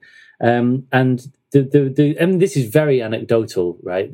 So maybe take it with a pinch of salt. But the feedback that that he gave me was that you know these these young people are amazing at you know, raising money overnight and for, for, for, charities or for some campaign or directing a movie or, you know, they can just make stuff happen. They can build stuff. They can make stuff happen. They can get along with one another really well. But, and there is a but, you know, their, their written literacy and numeracy scores weren't particularly great. And that seems to be quite an, an, an honest you know, sort of like reflection of like, oh, like it seems obvious that if you're going to do more of one thing, then you're going to do less of something else. And that's probably another, like what a traditionalist would say. Like, if you wanted to start to bring in all of this stuff, what do you want, what do you want us to do less of? You know, what is it that you think is a waste of time here? Um, and I wonder if the, if it's maybe sort of more honest to have like a, a, a just a really open and honest debate. And, and I think that the answer to this question is essentially one of divergence. You're like, if you're a traditionalist teacher and you, you really believe that this, the, the, the, you know, teaching your subject discipline and, and only having, you know, subject disciplines taught is the way to go, then there should be a school for you and there should be a place for you to send your kids as well. And likewise, if you're a parent who's happy with the idea that your kid might not be able to, you know, to spell particularly well in an age where spell check is on every device that going, but actually they can make stuff happen in the world. And you might think, well, actually, I'm okay with that as well. And that this doesn't need to be a sort of a, a one size fits all scaling up of these sort of, you know, schools that are doing things in quite a progressive way. I think that if we can just introduce greater diversity into the system, then you can build, you don't need to get 100% of people on board with it, which is sort of the, the, the, the, trap that lots of people fall into when they think about scaling things up. It's like, how can we scale this, this up at a system level? And then you end up with politics and it becomes this top down thing, which is doomed to failure from the outset. So I just wonder whether, whether divergence is, is maybe a more useful way of thinking about it rather than just, just sort of scaling up like these thriving examples. A hundred percent. And I, and I, I want to be very careful because there were a number of really important points in there but um, yeah, I mean, firstly, just on the scale thing, I think, I mean, I think we talk about it in the chapter a bit as that we definitely shouldn't understand scaling in that sort of replication mode. Um, but I think scale is a word that people are often drawn to and are often using. Um, and if we mean it just in the sense of like, how do we do something at scale rather than how do we sort of scale in the business sense of sort of replicating one thing, mm. then then I think that is something you know from a from a kind of um, a quality perspective we have to aim for in some way. We do want people to thrive at scale. Um, uh, so completely agree with you about this can look like many different things, and I think that's also where you know thrive in some way was meant to capture the fact that like the experience of thriving what what that actually entails is going to be different for different people right? Because um, you know people are drawn to different things and um, want to do different things. Um, the question of the trade-offs i think is very very real. And you know i've absolutely been to lots of places where like they're doing fantastic things and you feel like my god i'd love to be in this classroom and you sort of have a have a look in a in a few of the books they're writing in, and it's like the handwriting is almost legible, and you sort of feel like how can we, um, yeah, how can we sort of square this square this circle? I think it comes down a lot to this, as you say, like really, really hashing this out, really reason thinking about what are the things we can give up. Got a got a very long list of things from you know everything from like quadratic equations to the Lime cycle to uh, a whole lot of bits of literature and history, which is not that they're not important, like everything's important. It's just that they're not perhaps the most vital things. And I think we do have an opportunity, particularly coming out this year, to sort of say, like, you know, what are the most vital things? And they're not going to be the same for everybody, but how can we make sure that we spend a bit more time on those and a bit less time on things which actually like 95 people out of 100 are going to say no i never really i never really use that. I never really think about that. And i think part of that is also embracing what technology can do a little bit more. I think we still do spend quite a lot of time on the procedural practice of things that computers can do better than us. And you know, I think practice of things that we want to do is hugely important. Like if we want to speak a language, if we want to play an instrument, if we want to um, do any kind of process, we need to practice it. But maybe we could spend more time practicing things like how can I use software to analyze a large data set rather than how can I do, you know, long division by hand? Yeah. Because like really how useful is that? Whereas using a, a, piece of software that is much better at computation than calculation than than I am, and learning actually practicing how to do that would be something much more you know much more valuable I think because it's much more usable so much more applicable. Um, so so that I think those are the kind of ways we have to think about the trade-offs is yes there there probably are well there definitely are going to be some things that people would become less good at if we were spending more time on other things but I think we can make reasoned decisions about what those things maybe should be, and and let young people make make a few of those decisions for themselves. That would be nice. Yes, yeah.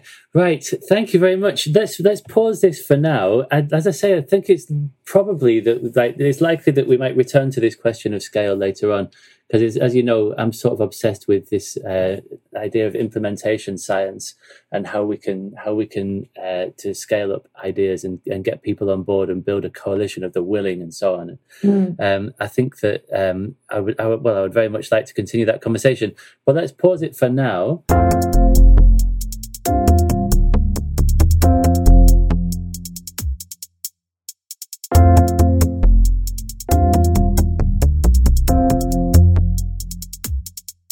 So, as you probably are aware, on the Rethinking Education podcast, I really like to take a little bit of time to get to know the guest and to, to understand who it is that we're speaking to, because that seems to me that it's often the bit that's missing. Um, and so I'd be interested to hear about you and your own experience of education. Uh, and your sort of your life story today, and and and, and you know you can you can leave out one or two details if you like. Um, and one one of the things is that I'm interested in is this idea of significant learning, you know, like ideas that have, or moments, meetings, chances, things that have really shaped you as a person. So, so why don't we start with with exp- your experience of school? What kind of a student were you? what kind of student? Yeah, this is a good question. So, my experience of school was mostly um, very good, I guess, with some exceptions it was also i imagine quite unusual. I mean i think everybody's experience of school was pretty unusual but i was at a i was at a private school. I was at a selective private school um, that was very sort of high performing. Um, and so i it was very very academic. And i was kind of aware that it was like at the time.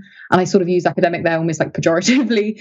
Um, but like and very exam focused. Um, and so we had we had fantastic teachers. I was incredibly fortunate in that respect.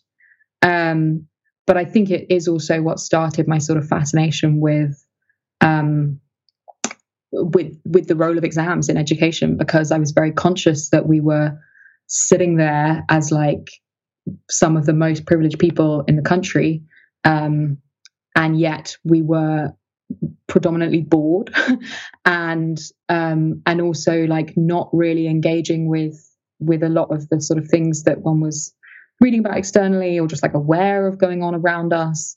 Um and i think the school i was at i know has, has sort of done a lot in the last 10 years or so to try to become more outward facing but i think there is just a limit to how much you can do that while also having everybody focus on getting like absolutely sort of top scores and things. Mm. And so it created this sense of like, okay, well, we're optimizing for something.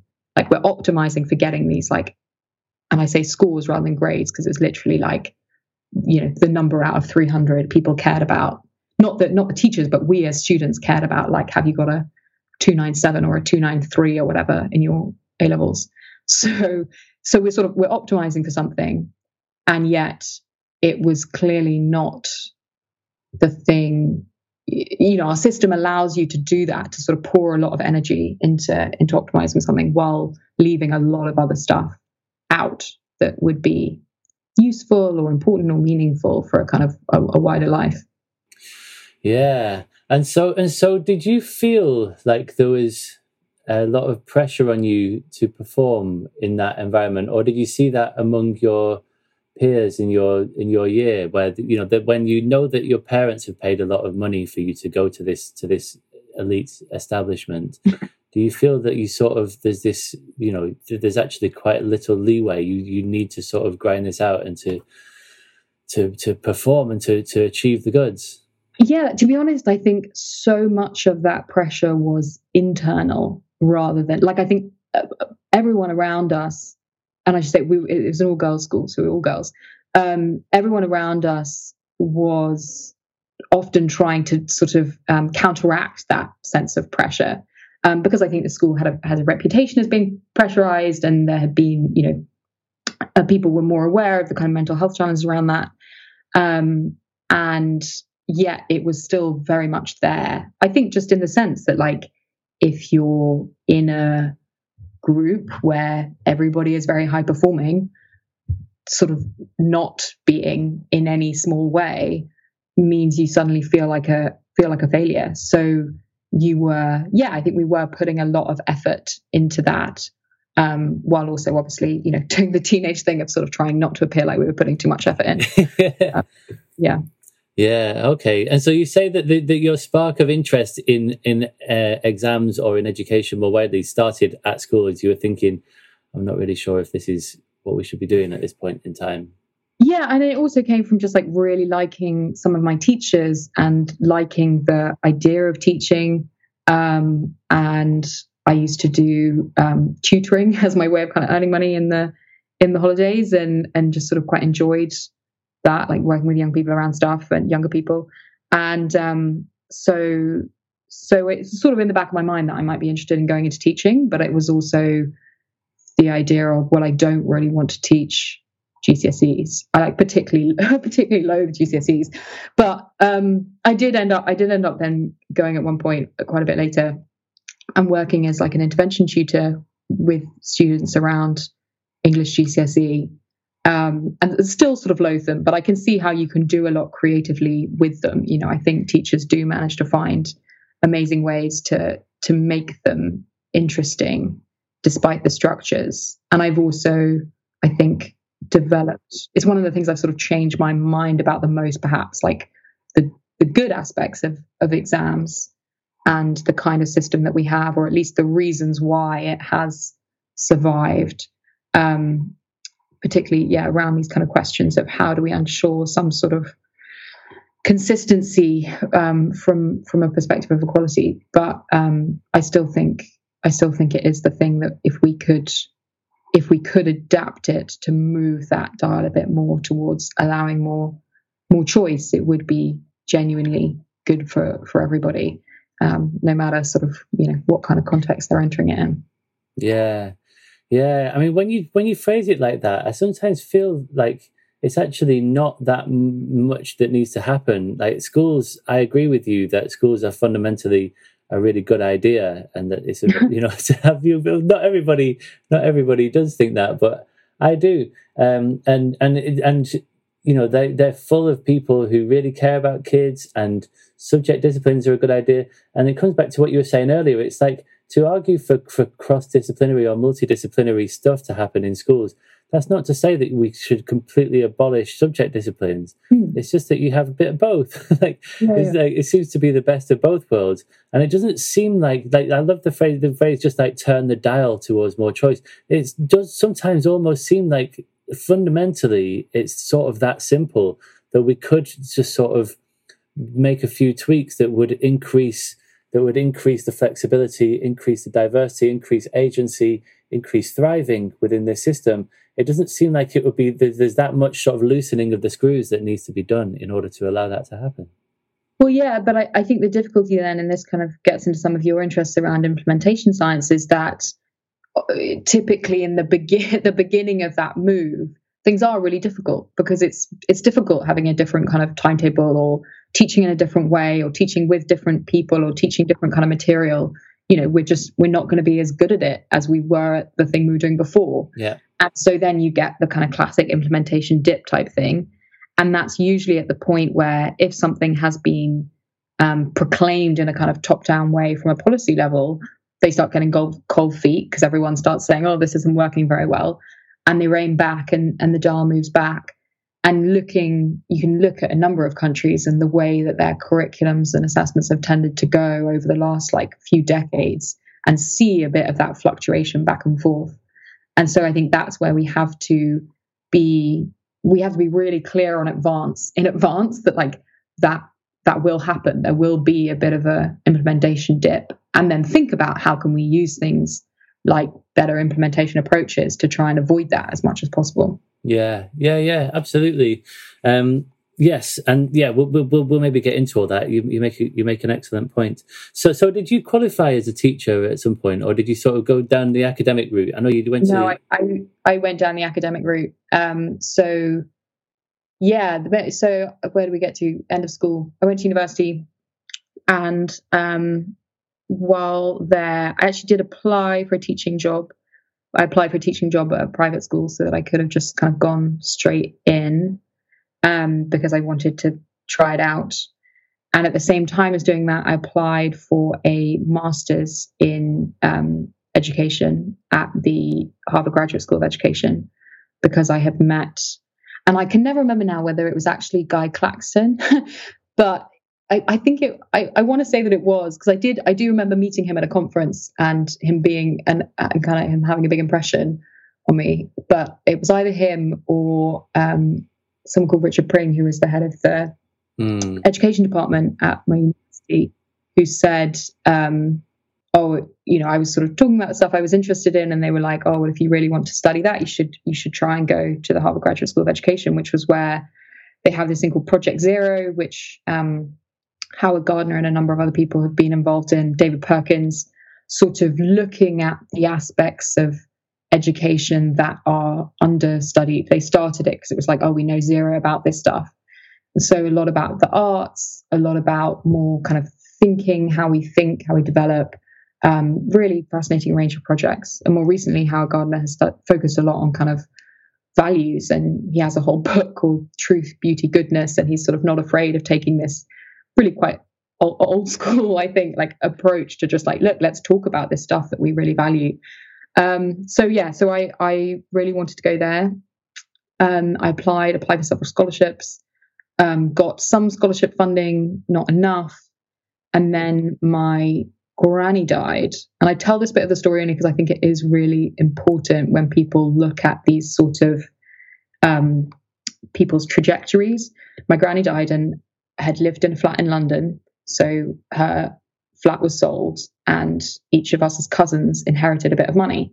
And that allowed me to go and do a master's. Right. And I say this because I think I think master's education is becoming this sort of new source of inequality. And I think it is really important that we recognize like that it's a lot about, you know, who gets to go to fancy places like Harvard. Yes, sometimes it's because people have won amazing scholarships, and sometimes it's just because people have been very fortunate with a kind of mini, you know, windfall that's allowed them to to pay for that kind of thing. So I think, um, yeah, that w- it was a hugely influential year. Um, very, just yeah, was able to study a lot of things that I had never been able to study at school um, about minds and brains, but also about sort of society and bits of the social sciences, um, and then just kind of got really fascinated in that. And so that was that was really the start of um, heading in a bit more of a research direction. Mm, amazing to have worked with all those people, some of the some of the giants of of uh, this field, especially like people like David Perkins. So were you working quite closely with them? Did you do a PhD there as well? I did, yeah, yeah, yeah. I, I worked more. At, David Perkins had kind of retired by the time I arrived. He was just around on the edges. Right. Um, I was a yeah a research assistant for Howard Gardner. Right. Amazing.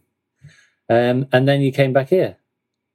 Yeah. So actually, I came back. So uh, one year masters came back and worked. That's when I started working for Innovation Unit, um, and was with them for a couple of years before I went back and then did the PhD.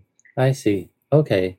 And so, with regard to this idea of significant learning, you've spoken about this conversation either with Claxton or with Richard Pring um, that, that sort of shaped you towards thinking about going to, to Harvard. Um, are there any sort of other moments that, that, that leap out at you as you look back over your life that you think, oh, that really, that was really quite a pivotal moment that, that changed things? Yeah, I mean, I, th- I think there've been a there've been a number, but um, actually one one of the things that when I was um, at Innovation Unit, we did we there was this team who was more kind of research side, which I was in, and then a team that was more like designers.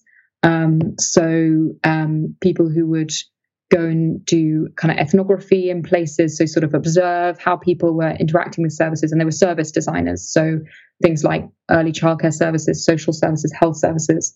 They would go and observe how people in, interact and and um, and their experiences of these services, and then they would work with the users of services, so sort of citizens, to to create new service models.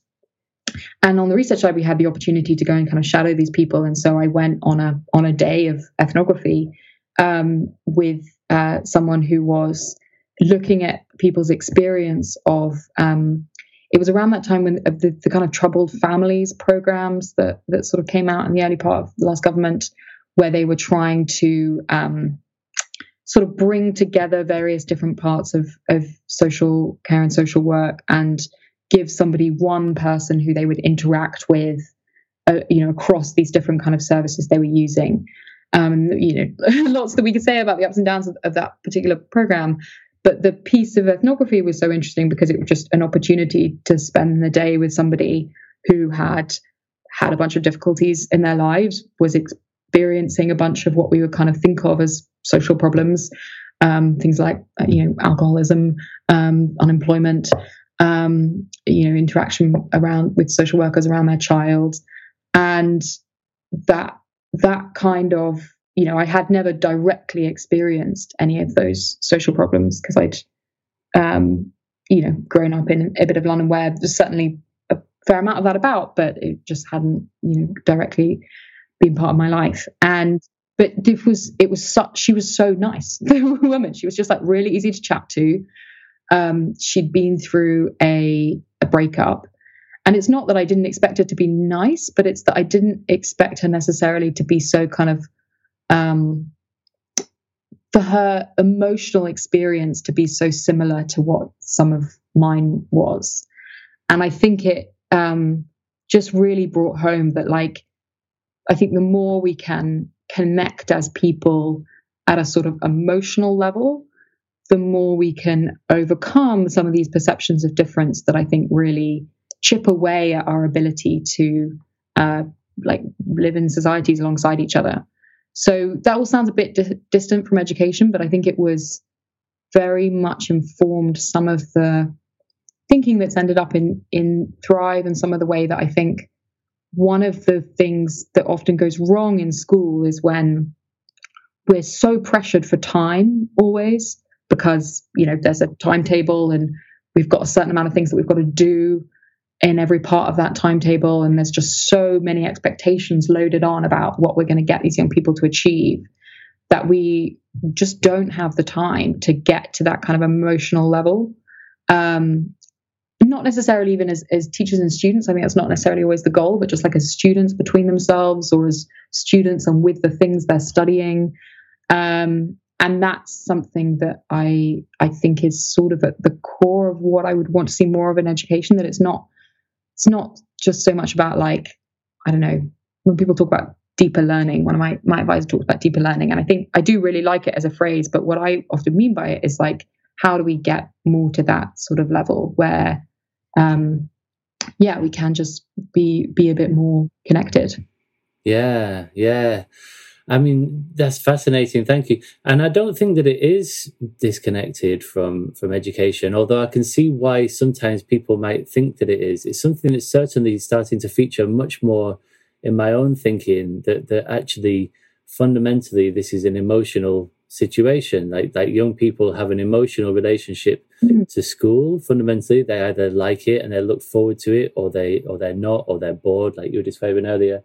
Um, and we need to engage with one another on that level, or else we're just sort of missing the person. Like that, if we are only thinking of them as like cognitive like pots that we're sort of measuring and and you know asking them to do retrieval practice and that's it's another way in which I think that we sometimes mischaracterize the, to go back to the traditionalist progressive thing.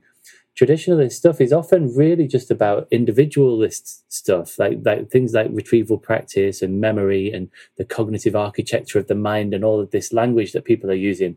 That's all stuff that's happening inside an individual's head and building rich schema of memories and so on.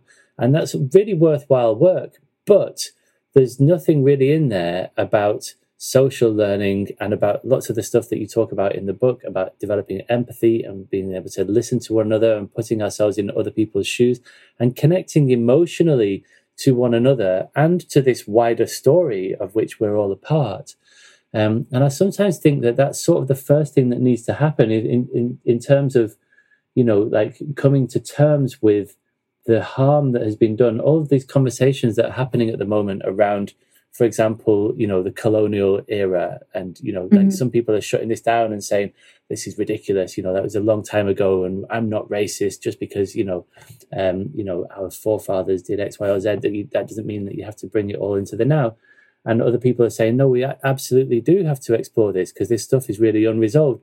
But it feels like the way to get past that is to to go through a process. You, you know, like the, the, the, sort of the peace and the truth and reconciliation mm. type processes that have happened in South South Africa and also in in Ireland, um, where people just sort of come together and just to share stories and to listen to one another and, and to set a few ground rules and to say we're going to sit not in judgment but just in understanding and just trying to just connect with one another and just to sort of to if unless you unless you have that, unless you have a situation where people are plugged in to some sort of unifying story, and the unifying story is often one of suffering. It's something that comes to everybody at some point in our lives, you know, and it's something that everybody can, in some sense, relate to. Um, I think that it's hugely important that we acknowledge that because otherwise we're just sort of we're we're only playing with half a deck of cards and and it's not the it's not the half that counts.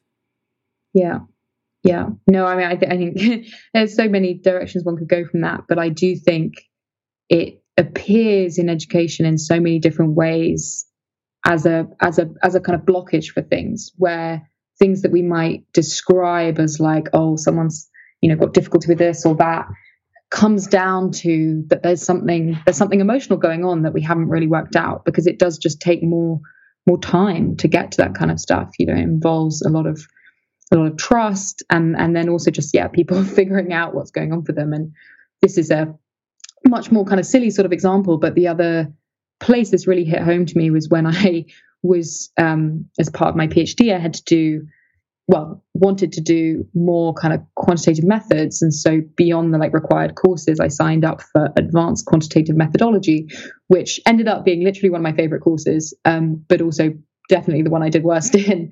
And as I was doing it, it was it was just like relying on a lot of kind of parts of calculus I hadn't really ever done. And I developed this like real emotional block to working on my problem sets because I like just did not like that experience of finding something really difficult. Um, and it, yeah, just made me really think back and think differently about some of the kids that I worked with, whether it's you know tutoring or at the school, who were um, uh, like when someone is struggling with something sort of how much of that is about them not being able to get it? And sometimes it is about you know that they, they haven't been presented something in the right way. And how much is it just they just don't want to start trying to work through it because it's you know it's painful um, so yeah, I think I have a lot of time for the for the sort of um, theories and practices that are trying to break through some of that. And that's actually I appreciated a lot in in your book, and even just the title, "The Fear is the Mind Killer" thing. You know, I think it it really is, and it's often that that fear of the sort of emotional discomfort of something. Yeah, you you got to get down into the weeds. You really do. That's that's um that's where all the action is at.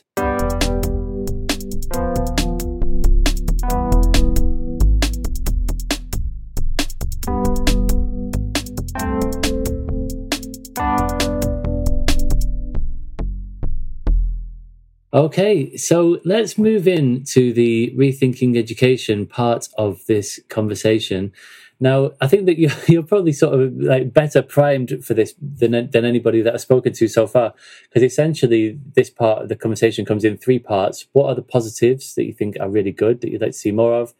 Um, what are the challenges, and and how might we fix those challenges? Um, and in terms of the in terms of the you know the promising stuff, the positives, you've just written a book that's like jam packed full of Pathfinder schools who are doing stuff that's uh, that's pretty awesome. So I wonder if I could just ask you to sort of to pick your top three, maybe or two. Like what what do you see that's happening out there? And it might be stuff that's in Thrive. It might be stuff that's happened, you know, that you've come across since since the book went to the printers.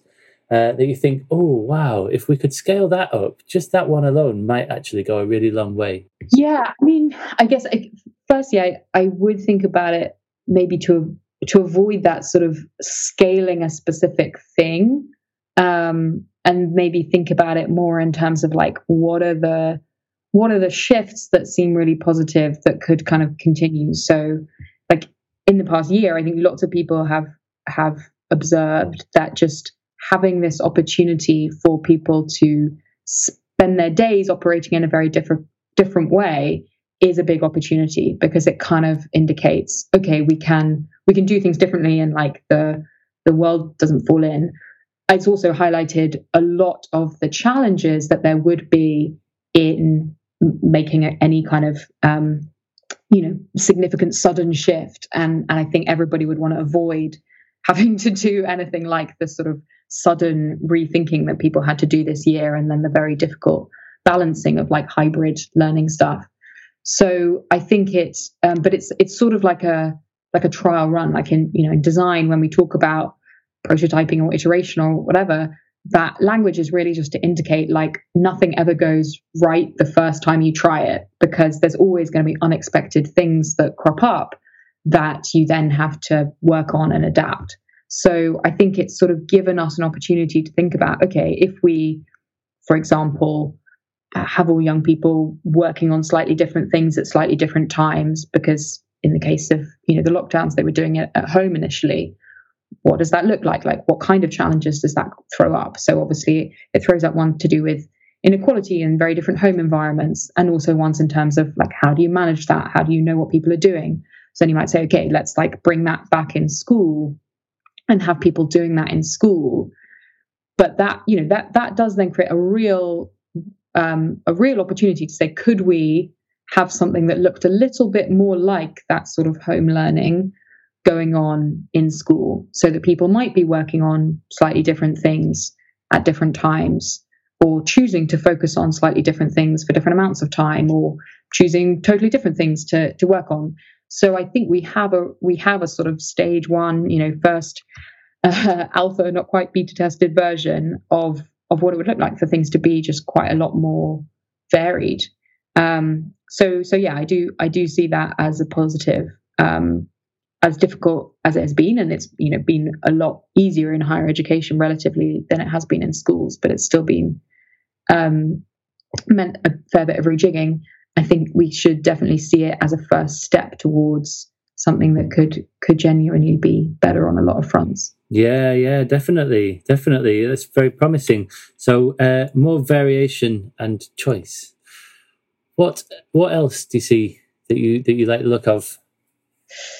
Um, and yeah, I mean, I mean, we've we've talked a lot about assessment, but that is, I think, the real other opportunity. Um, and so there's a whole bunch of different things being tested out in different places at the moment that are trying to get towards um, whether it's like the the next level of sort of portfolio assessments, like what are things where people can produce more individual pieces of work or group pieces of work where the sort of goal of the assessment process is to create something um, rather than to sort of respond to something.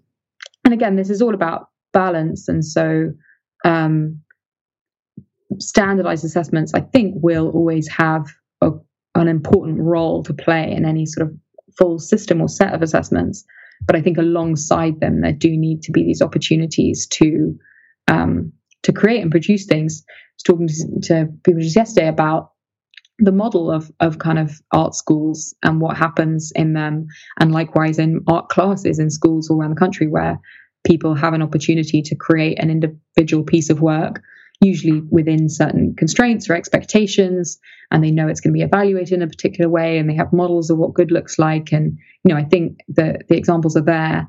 And to see how that is being adapted and sort of um, carried out into more um, interdisciplinary kinds of projects i think is a is a really exciting development that has now i think enough of a of a real footprint of practice um, for it to have the opportunity to to really grow yeah, yeah. And so is this stuff that you've mainly so on the rethinking assessment website? There's like a bit that's like assessment around the world, and so is this what you're talking about? That like some of the, this survey of, of things that are done elsewhere, not so like I mean art. You know, you're talking about art that does happen in in this country, but like some of these portfolio assessments and group assessments.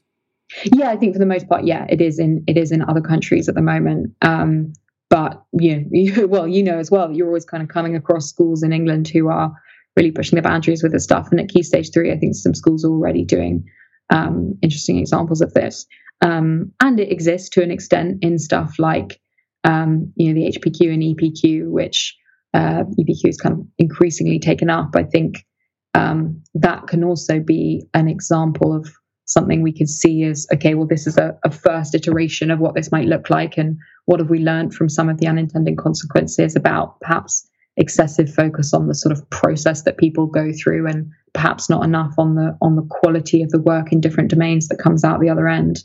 Um, but i think again it's a case of looking at some of these things as okay well what have we what have we learned from that and what would we what insights would we take from that to feed into a slight redesign of something that would be even better mm, yeah yeah and as you can see how it sort of ties in with your first positive as well that you know we're talking again about more variation more choice, um, a bit of flexibility.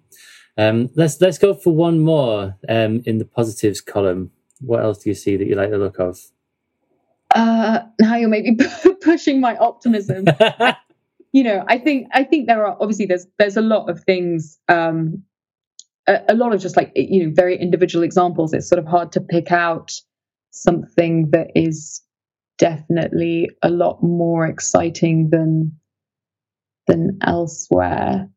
Um, yeah, I'm sort of hesitant. I don't know. I, I, I don't I don't want to focus on any individual institutions just because I think I really don't want to give that impression that it's about like scaling an individual like a model because I really don't think it is. I think it is a lot more about a shift in our um, desires for what we want from schools. So so I guess a different one would be um, some of the surveying around what parents want from education is really strongly giving the indication that um, you know it, it is something more holistic. Want their children to be happy to have opportunities. Um, that it isn't about a kind of narrow vision of success. Populace is this one interesting group in the US that have done quite a lot of surveying on this. And in, in England, Big Change, actually, this is, yeah, people should really, really look out for the work that Big Change is doing that's coming up soon, where they're having these sort of big education conversations, partnering with that group around, um, yeah, what people want from from education and the school systems. Um, and some of their surveying already in partnership with Brookings has um, has yeah given indications that that sort of parents are really up for for change. Um, but I think it's then how does one what does that what does that will get kind of channeled into? So um, this brings us more to questions about like the politics of education and what are the structures now? What are the opportunities for parents to um, express their their hopes, their aspirations? What are the opportunities, the channels for young people to express their hopes and, and um, aspirations? And that's where I get a little bit less optimistic. So I was sort of trying to think of what I would what I would point to um, in this country, and I think it's just so varied now um, about yeah, like what the, the kind of democratic process around schools, whether those channels even exist at all. Um, but at least the the fact that the will is being expressed is is a reason for hope. Yeah, I can see, I can see that I've definitely pushed your optimism to the limits there. I mean, I, like, I, I think that to pick the to pick the, the the good bit out of out of that, it, like you say, yeah, like it's um, it's it's sort of a side effect of the pandemic, isn't it? It's obviously been such a rough couple of years, nearly now, a year and a half, for so many people, but it does seem to have given lots of people pause for thought and you know this community that's grown up around this podcast the rethinking uh, education community the rethinking assessment thing big change the next people to be published on this on this podcast are um, from square pegs uh, looking at, mm. um, at, how to bring about about um, improvements for young people who are who are struggling in school and the, like, like you say the appetite for change is really really really there and it's a there's abundant evidence of it and that is not to be overlooked. You know, that's if without that you're on a hide into nothing. And so, yeah. even though the politics around this is, are difficult, as you say, at least there's the desire for something different for, for young people and for adults as well in education. This isn't all about young people.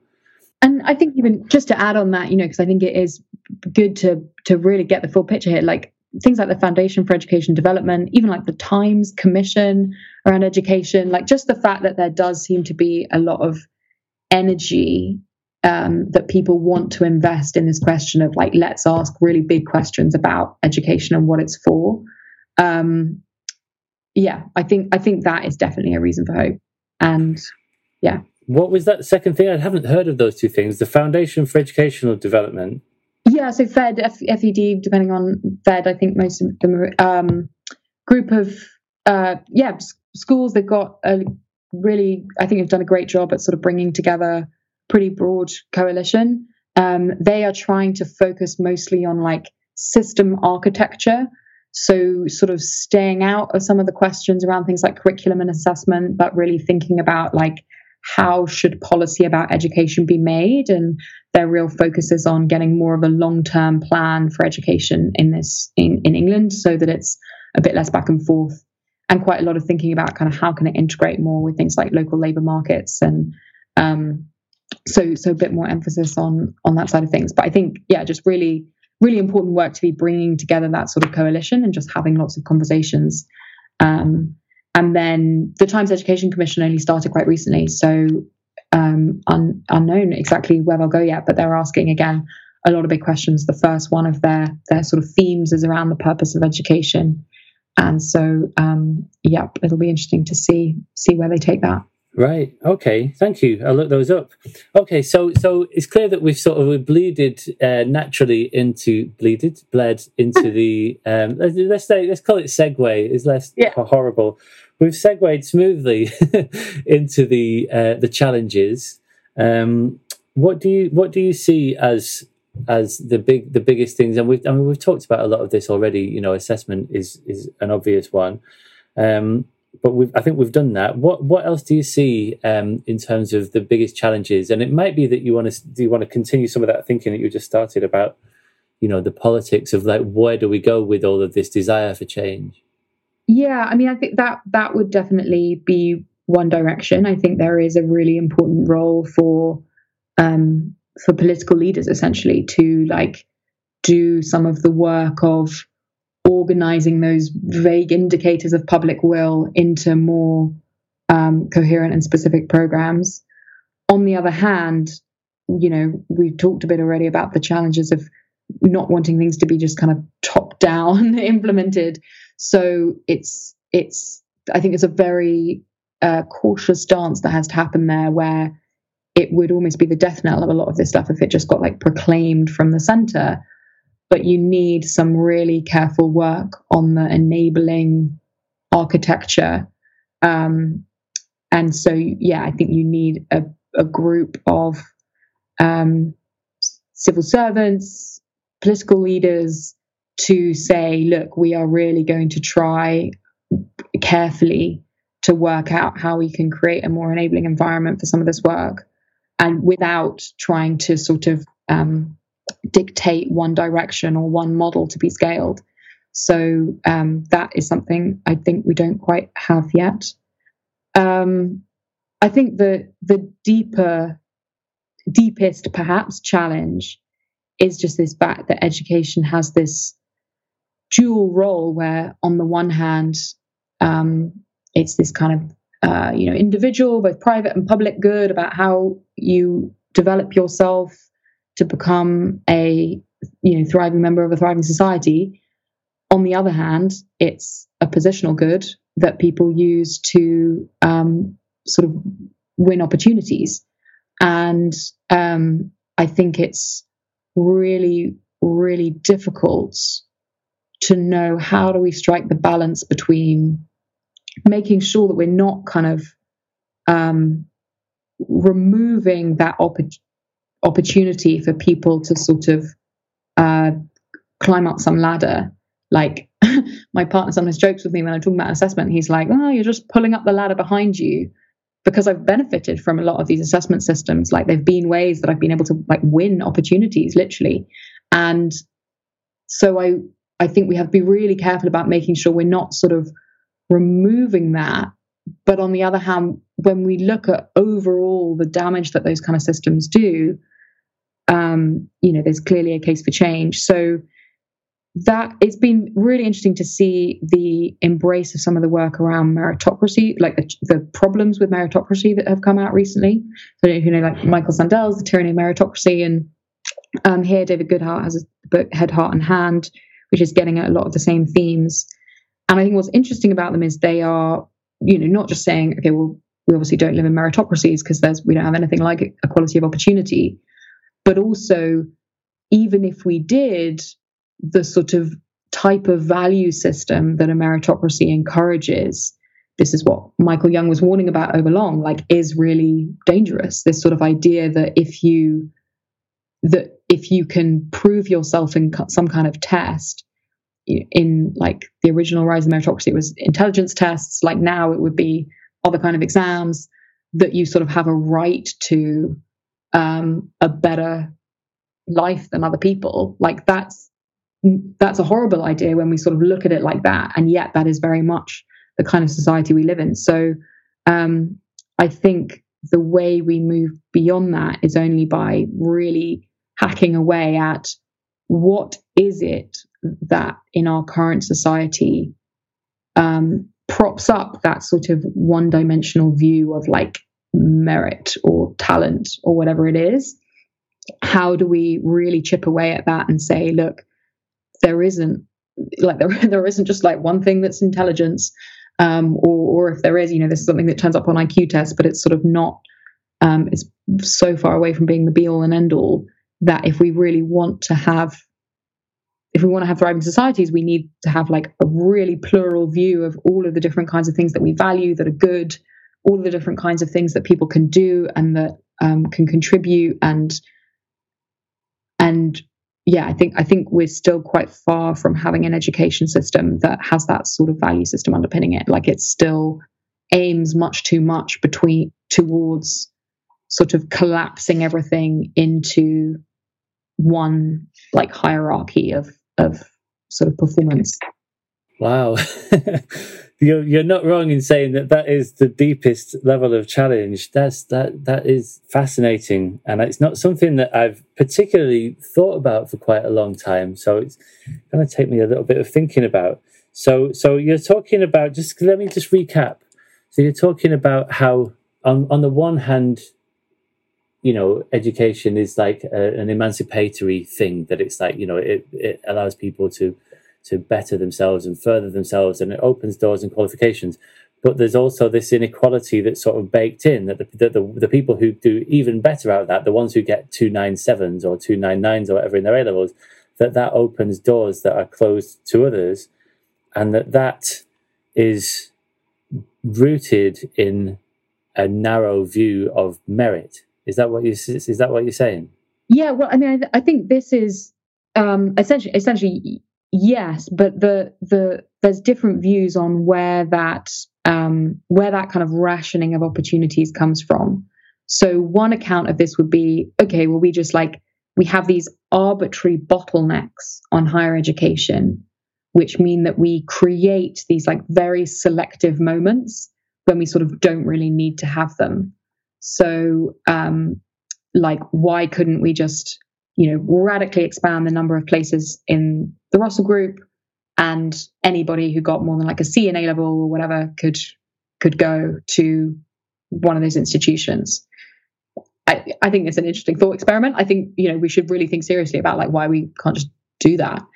And um, um, an interesting point of comparison is like um, Malcolm Gladwell has this thing about the difference between Canadian and US institutions and the number of people who go to like the high status Canadian institutions like University of Toronto, UBC is sort of two order of tens, one is a hundred times as many as are in the entering class of like the US Ivy Leagues. Yeah, yeah, listen to that.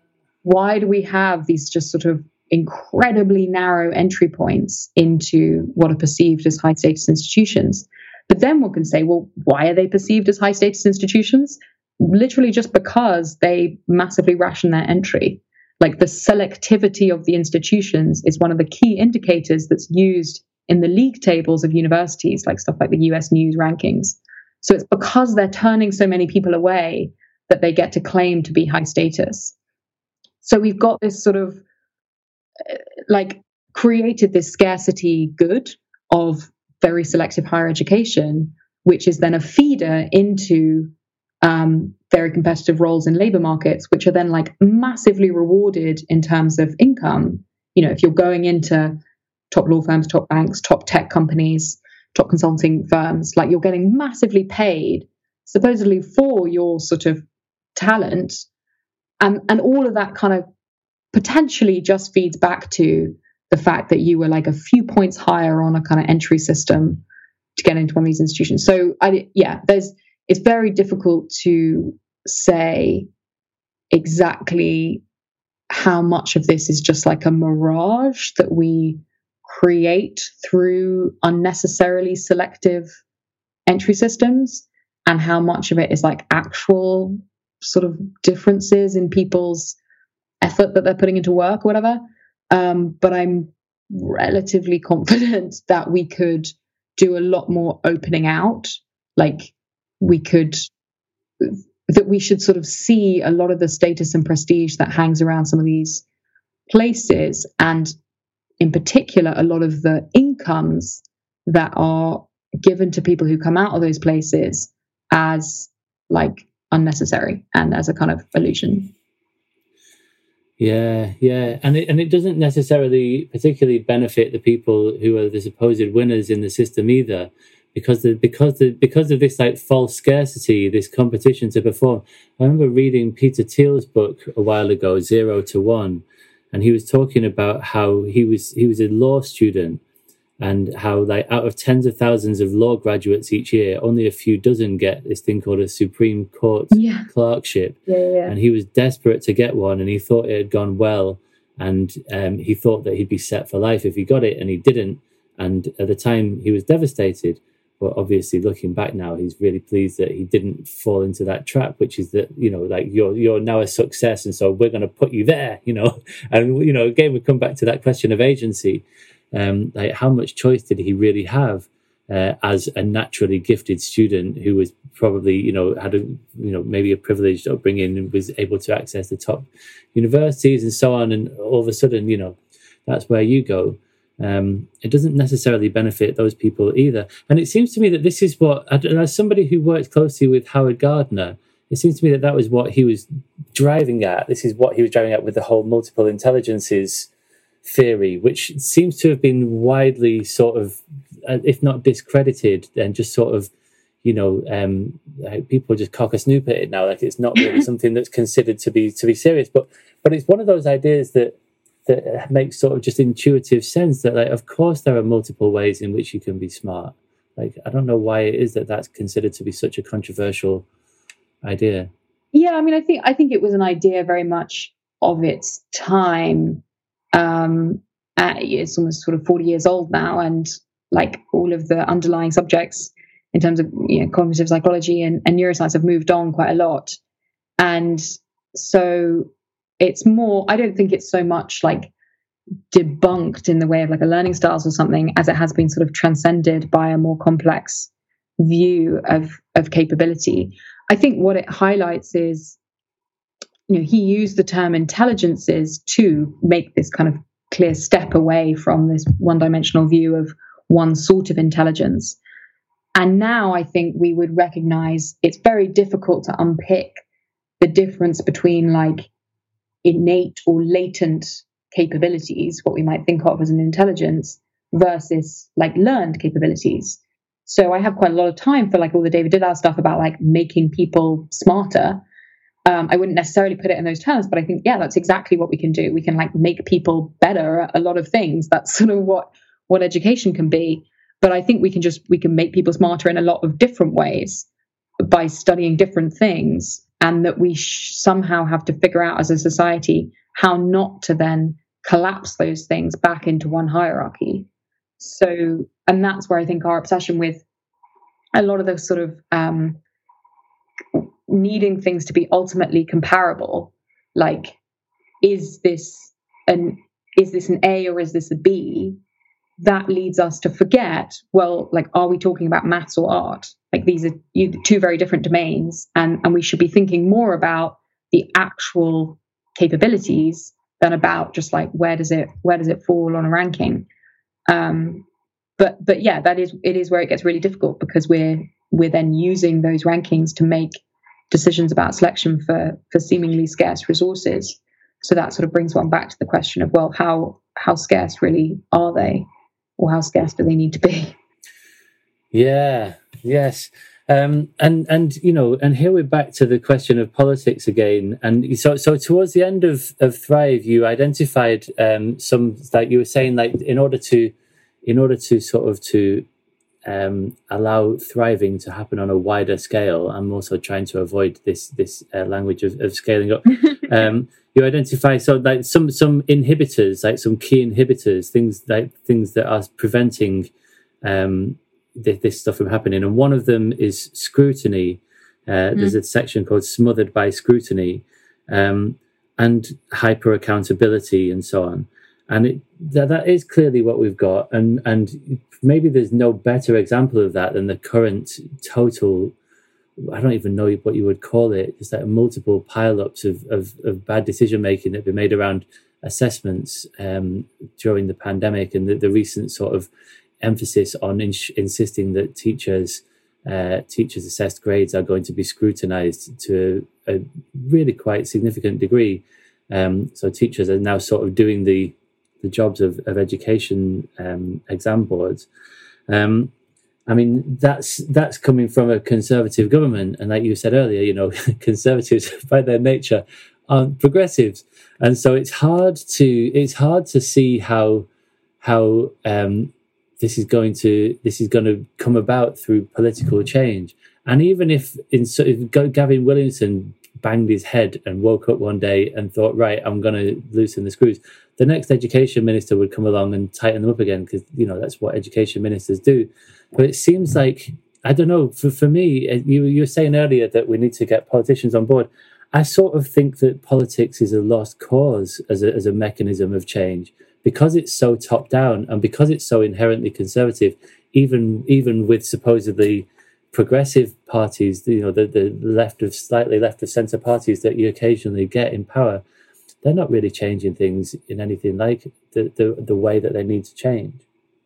Yeah, I mean, I, I think um, I, I, think you're absolutely right. I don't think we would have seen anything very different from a from a Labour government, to be honest. Um, and I think it's a bit less about sort of left versus right as the hope, as it is more about like a government that really wanted to think carefully about what decentralization in education would look like.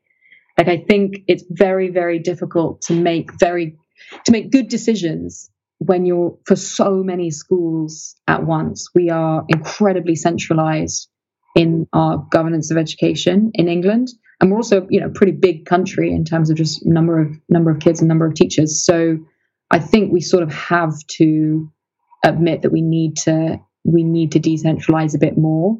Um, and whether that's you know through academies or, or, or local authorities, I think there's there's sort of pros and cons for for either way. But I think at the moment, some of the really impactful decisions are still held very centrally, um, and that that would ideally change just to move the balance a little bit more towards decisions being able to be made a bit closer to students.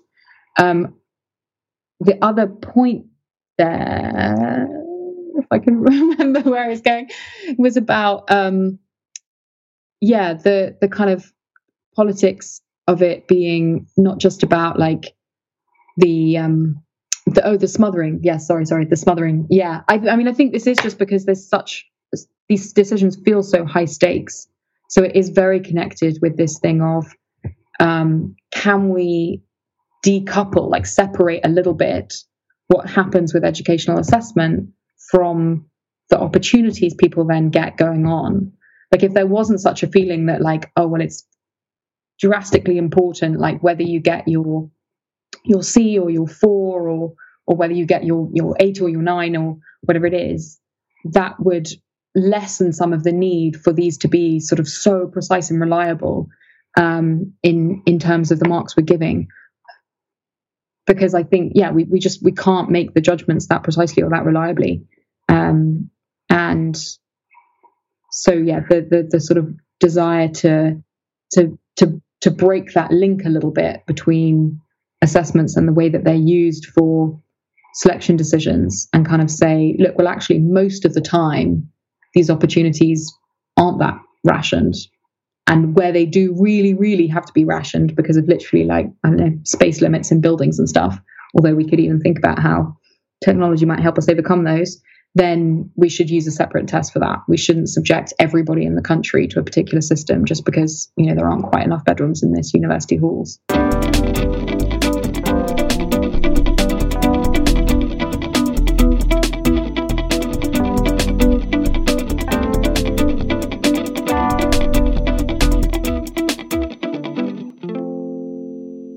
Okay, I mean, so so we're we're into the we're into the final bit, really, aren't we? Now, where we're where we're thinking about fixes to these very very challenging problems. Um, decentralization. Um, I mean, even even like rethinking assessment. You know, let, let's say rethinking assessment, like which is a really interesting group, and it's a very diverse group, and like Lord Baker is in it. Is you know, um, was the with the architect of GCSEs who's saying that you know they're now no longer fit for purpose, um, and many other people as well. But it doesn't have any, you know, it's not part of the state machinery, is it? It's just like a group of interested people who've started this thing up, and even if they do the most robust, amazing piece of work that's ever been done, and they, there's these two working parties, um, you know, how we actually bring about that change it's it's really hard to see. And I'm interested to, to, to hear. So to go back to what you were saying about, you said it's not about scaling a model; it's about shifting our desires. Can you can you break that open a little bit? Because it seems to me that this is where you see things going. That it's this is more about shifts yeah. rather than about sort of like like um, focused attempts at scaling up particular practices that you think are good.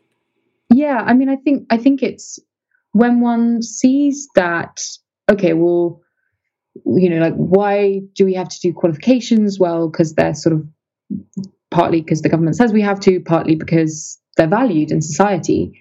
It's about how do we create something different that could also be valued. So the archetype we have is something like the IB, which took a really long time to get going, but is now valued.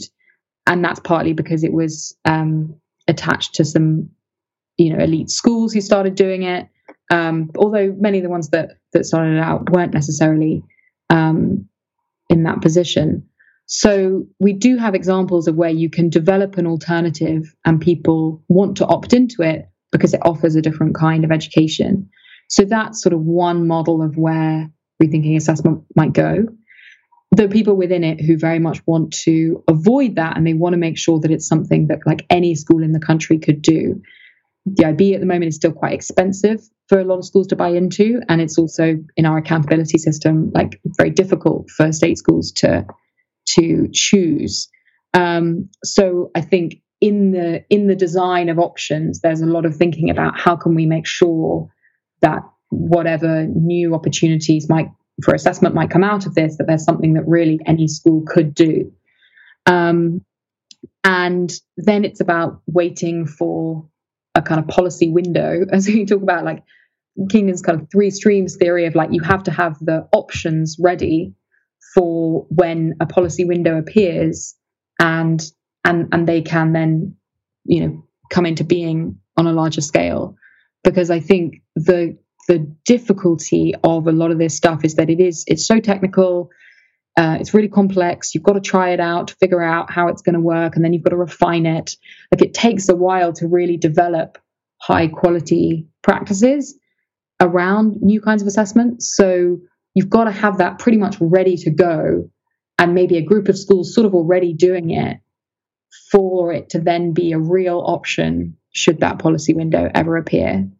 So I'm sort of ambivalent between which of those routes things go. Like either it just becomes an alternative that hopefully more and more schools could opt into, particularly as we perhaps enter a world where, like, eh, you know, maybe the sort of state mandated version of things becomes a bit less important and people are, more willing to go for alternative versions of things, or where it's something that is just very ready for when the, the kind of political and policy window appears. Mm. Okay, and and so I'm, I'm interested in this idea of a policy window appearing. Like, is this so? Are you talking about like the next time um, there's an election and people are writing manifestos?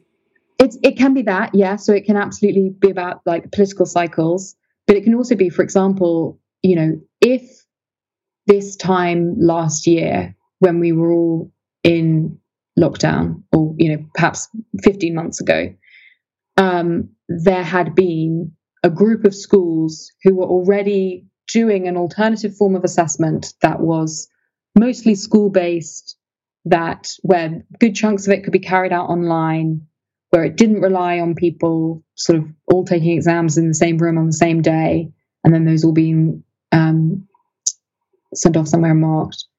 That could have been a very real option that suddenly a whole load of schools would have bought into during lockdown. Now, I'm not I'm not hoping we ever have to have another lockdown, but like there are sudden things that can sometimes happen that require whole new solutions and we didn't seemingly have anything sort of ready to go at that point.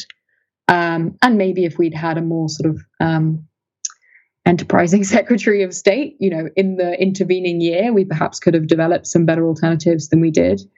But um, I, yeah, I think realistically, it takes a few years of work at least to develop this kind of stuff. And so, um, the sooner sooner we can get going, the better.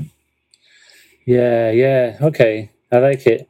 I mean, it seems to me that it's that it's also um, about bringing people with you on a journey of change and bringing together like a diverse group of people as well. And it seems like like so much of the of the debate that we have. This, is, I mean, this is really just a sort of reflection of where my thinking is currently going. Really, um, lots of the, lots of the discussions that we see is essentially um, teachers talking to other teachers or educationalists talking to other educationalists and sometimes you know you know like in, in rethinking assessment there's other people there's like you know there's academics and neuroscientists and politicians but that's quite rare you know it's quite it's very welcome but it's quite rare that you have these more more voices but they're still sort of educated fairly wealthy you know like middle class and upwards people who are sort of talking to one another. And um and therefore when like that i don't think that that change is necessarily going to bring people along unless you can also harness um, you know the voices and the willpower of of people stakeholders from throughout the organization. And this is this has really been my central insight from the work that i've that i've done in in implementation science so far is to create like on a micro level we create what you call a vertical slice team. Mm. so you take a, a, a cross section through the organization. So at the level of a school say if they're implementing a new behavior policy or feedback or whatever how they teach science whatever it might be you put a vertical slice together that's got you know senior leaders middle leaders early career teachers maybe the SENCO you know maybe a student or a parent. It depends on what the what the change is that you're wanting to to initiate. Um, and you have them all sitting around a table together looking at this problem from the, the and, and this change process from multiple perspectives. You consult with the wider community so that the kids go and talk to other kids. TAs go and talk to other teaching assistants you know whatever senior leaders talk to other senior leaders and then you, the, the decision making the, the sort of the change mechanism if you like it operates like a glass box rather than a black box, which is where most decisions are made, right? We don't get to see mm-hmm. inside the cabinet. Mm-hmm. We don't get to see inside the SLT room very often. And so the change mechanism is sort of like hidden. And then we just get told about it at some staff briefing and everyone's like, oh God, not some new thing. People hate being told what to do. Like you said earlier, people hate being told to change things, even when that thing is a really good idea. Like, that's not how you do it. You have to bring people with you and to create this glass box decision making process where people feel not just like one of those fake consultation things where you're Yeah, yeah. pretending like the po- political parties do it sometimes, don't they? Oh, we're doing the big listen, and then they're just going to do whatever their focus groups and think tanks are going to tell them is is the smart where, where the smart money is. But to genuinely sort of build a coalition of the willing with a chorus of voices, listening to to marginalized voices as well, the parents of kids who've been excluded, excluded kids themselves everybody inside the system, outside the system, and it's a difficult thing to do. But I think that this is where where things need to go. We need to start to bring people together so that they can see one another and hear one another. And especially, you know, you mentioned big change earlier and, and um, the voices of parents, which is really welcome. And that's also something that's got political clout, isn't it? Like politicians pay attention to what parents say because parents vote. Yeah, yeah, yeah. No, I mean, I think I think that is exactly exactly what is needed, but particularly sort of that on a on like a fractal level. So you know, like fractals is in like each each part is like a smaller version of the previous part. So if one imagines at every at every sort of layer of decision making, it needs to look like that with a glass box. I Mm. think the mistake we would make is if we assume there's only one layer of decision making. No, absolutely can't. not. Yeah, yeah. Yeah. And so so it's but it's then every layer has to be thinking in terms of how can we make the sort of minimum number of decisions and be like the most enabling for for the next layer because like often what we tend to have is like okay well a group of people who sort of think they have a set of good ideas are like right it should all be xyz and we'll sort of tighten it all up and screw in all the screws and right it's ready to go. Here's the model. And what we instead want to create is like one layer is like okay i'm going to make a few really good you know planks and a few really good screws and then sort of hand those to the next layer and be like how would you like to put them together and then they hand them to the next and it's like and what would you like to put in it so i think we have to sort of work out what are the pieces that need to happen centrally um, so a few things about like you know maybe a sort of reporting form of reporting that can then be understood nationally um, and then hand as much as possible to to a next layer Yeah, I, I love it. Fractal implementation.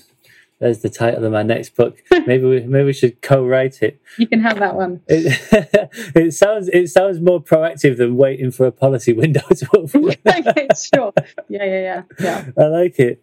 Um, yeah, love it. Okay, so um, is there anything else that you would that you um, see in terms of like how we're going to get from where we are to where we want to be? You must have you must have talked about this with Valerie a lot as you were writing this. What what do you see as the next steps? And also, I'd be interested to hear like what kind of reception have you had from the book? Because like like me, you you wrote you wrote you know quite a, quite a, a, a challenging to read book. Like it's not you know like it's an academic book. Um, and it landed in the middle of a pandemic when teachers are like on their Yeah. knees, and it's like not the ideal. That's not the ideal policy window to be landing a book about how we need to do things fundamentally differently. No, it's true. It's certainly not. And I think, um, you know, I, I don't know. I, I guess we we wrote it basically because we wanted people to be equipped with just like a whole bunch of research and ideas. Like Valerie often talks about this in terms of sort of if there were a politician who is interested in doing something differently in education, or a school leader who is interested in like running some process with their with their school, and they just don't have the time because they're incredibly busy people to sort of actually you know do any um, sort of original research around it we wanted to be able to hand them something to say like okay here's where you can here's where you can start. Um, so so we hope it will just get picked up you know more and more over time. There's definitely been been some really nice responses um, so far and we had a we had a launch event at the lse recently with um, andreas schleicher who's director of the oecd and he was very um, has been a kind supporter of it and he's very um, uh, yeah, wants to sort of you know promote more of a conversation about about the purpose of education, and likewise with some of the the big change work that's going to be happening. You know, I, I think this is just the beginning of a of a conversation that's being held in, in many places. So we hope it will just be be a tool for those conversations, be something that can um, slightly shift the the sense of things that people feel they can bring in um, bring into those conversations. Um, the other sense of sort of next steps, I think we have a little bit towards the end of the book around like signaling our values around education. Um, some of the social movement theories about how change happens place a lot of emphasis on this thing of knowing that other people have the same um, values as you or, or, kind of want the same things as you. Um, and again, there's been some interesting research around this by Populus that uh, a lot of young people assume that what their parents want is for them to be like to do well in school, to like do well in in tests and exams. Um, but actually, what parents say they want is you know, for their children to be happy in school, to enjoy school. And uh, but a lot of parents likewise assume that others, what others want from school is for you know for, for their kids to be successful. So we've got a little bit perhaps of this sort of um, inaccurate, um, just like perceptions going on, where everybody sort of thinks that everybody else is um, just focused on this big competition. And if they take their foot off the gas for a second, others are going to steam ahead. And so we've got to just keep kind of buying into this endless rat race. When we sort of saw last year that, like, if you give everybody simultaneously uh, an opportunity to stand back from that, like, yes, there was a, lot of um, a lot of things that were very difficult about the lockdowns. But there was, and I think more and more people are admitting this now, like there was a great sense of relief to some extent of just being able to stop and, and sort of having to just like stop. Um, so I think that is something that we need to we need to keep talking about. Like we really we only get to do this whole life thing once, and it really shouldn't take something as horrific as a global pandemic for us to just get a chance to like stop and sort of do things a bit differently. So um, I think I think that is something that that signaling to each other of like, oh, what do we really value here? Like, what do we really want? Um, can we trust each other that like if I don't go for that big, you know, opportunity here or that big sort of badge of merit over here, you'll still think of me as like a decent person and like a worthwhile human being? Like, can we actually trust each other to sort of make those decisions to just like stop stop perhaps chasing after some of the stuff that isn't so worthwhile. Yeah, yeah, I, have certainly uh, really appreciated the, the that the, the, the pandemic has afforded us the, the the stop the stop just schlepping around on trains pointlessly. I can work really effectively, it turns out, through screens, and I get to hang out with my dog a lot more, and I claw back about four hours a day in commuting, plus all the time. And, you know, I do more exercise, I spend more time in nature. Like it's like a win, win, win, win, win. And lots of people, I think, are starting to reevaluate what's important. Like you say, you know, life isn't isn't a rehearsal. And I think I just wanted I just wanted just to go back on something that I said earlier. I said that politics is a lost cause. I don't think that politics is a lost cause, but I do think that it's often downstream of culture. Mm-hmm. I, I don't I don't see it as like as as a place where policies are initiated and then sort of like cascaded down. They follow the wind, don't they? They're, they're what do you call the thing? The weather vane politics politicians are weather vanes, of course, because they want to keep getting voted in, and they're going to go with whatever their advisors tell them is uh, is going to be popular. Um, but if we can if we can harness the, the the the clear sort of energy and the momentum that has started through lots of different organizations, many of which we've already talked about today, as a as a side effect of this pandemic, um, and grow it into some sort of a of a of an ongoing like torrent of of you know reasons for change and stories and sharing stories and you know connecting with one another and seeing what's out there cross pollinating ideas. Um, it's like we're, we're not we're not operating in a vacuum here lots of the ideas in your book are already really well established and mm-hmm. working mm-hmm. and you know we can definitely spread those um, far and wide no i agree absolutely i think the only way to adjust that image just in case it's helpful for people is to think about this stuff as like mutually interacting or sort of like a like a complex adaptive system so sort of things can influence each other so i wouldn't necessarily agree that like one thing is downstream of the other but little things that happen in one area can have big influences elsewhere and so things being picked up and and sort of particular ideas particular words even or terms that can be massively amplified by politics, I think can have an influence on culture. And so yeah. Still encourage people, you know, wherever possible, just to be putting things out into the world to contribute to that torrent and and and perhaps looking for the places where you can try to kind of strategically amplify things. Crowbar open that window. yeah. Yes. Yeah, thank you. All right, well, let's wrap it up there for now. Um, I have really enjoyed speaking with you today, Amelia. I really appreciate you taking uh, a big chunk out of your day. Uh, thank you very much for the amazing work that you and Valerie have done on this book and all of the stuff that you're doing more widely. Um, I think it's brilliant, and uh, and I really look forward to seeing how your work progresses in the in the weeks, months, and years ahead. Thank you, thank you. No, I, I really appreciate you doing these. It's uh, I was a little daunted at first by the length, but it is a real a real opportunity to go deeply into some stuff. So yeah, I really appreciate that. Time is a measure of change. Time is a measure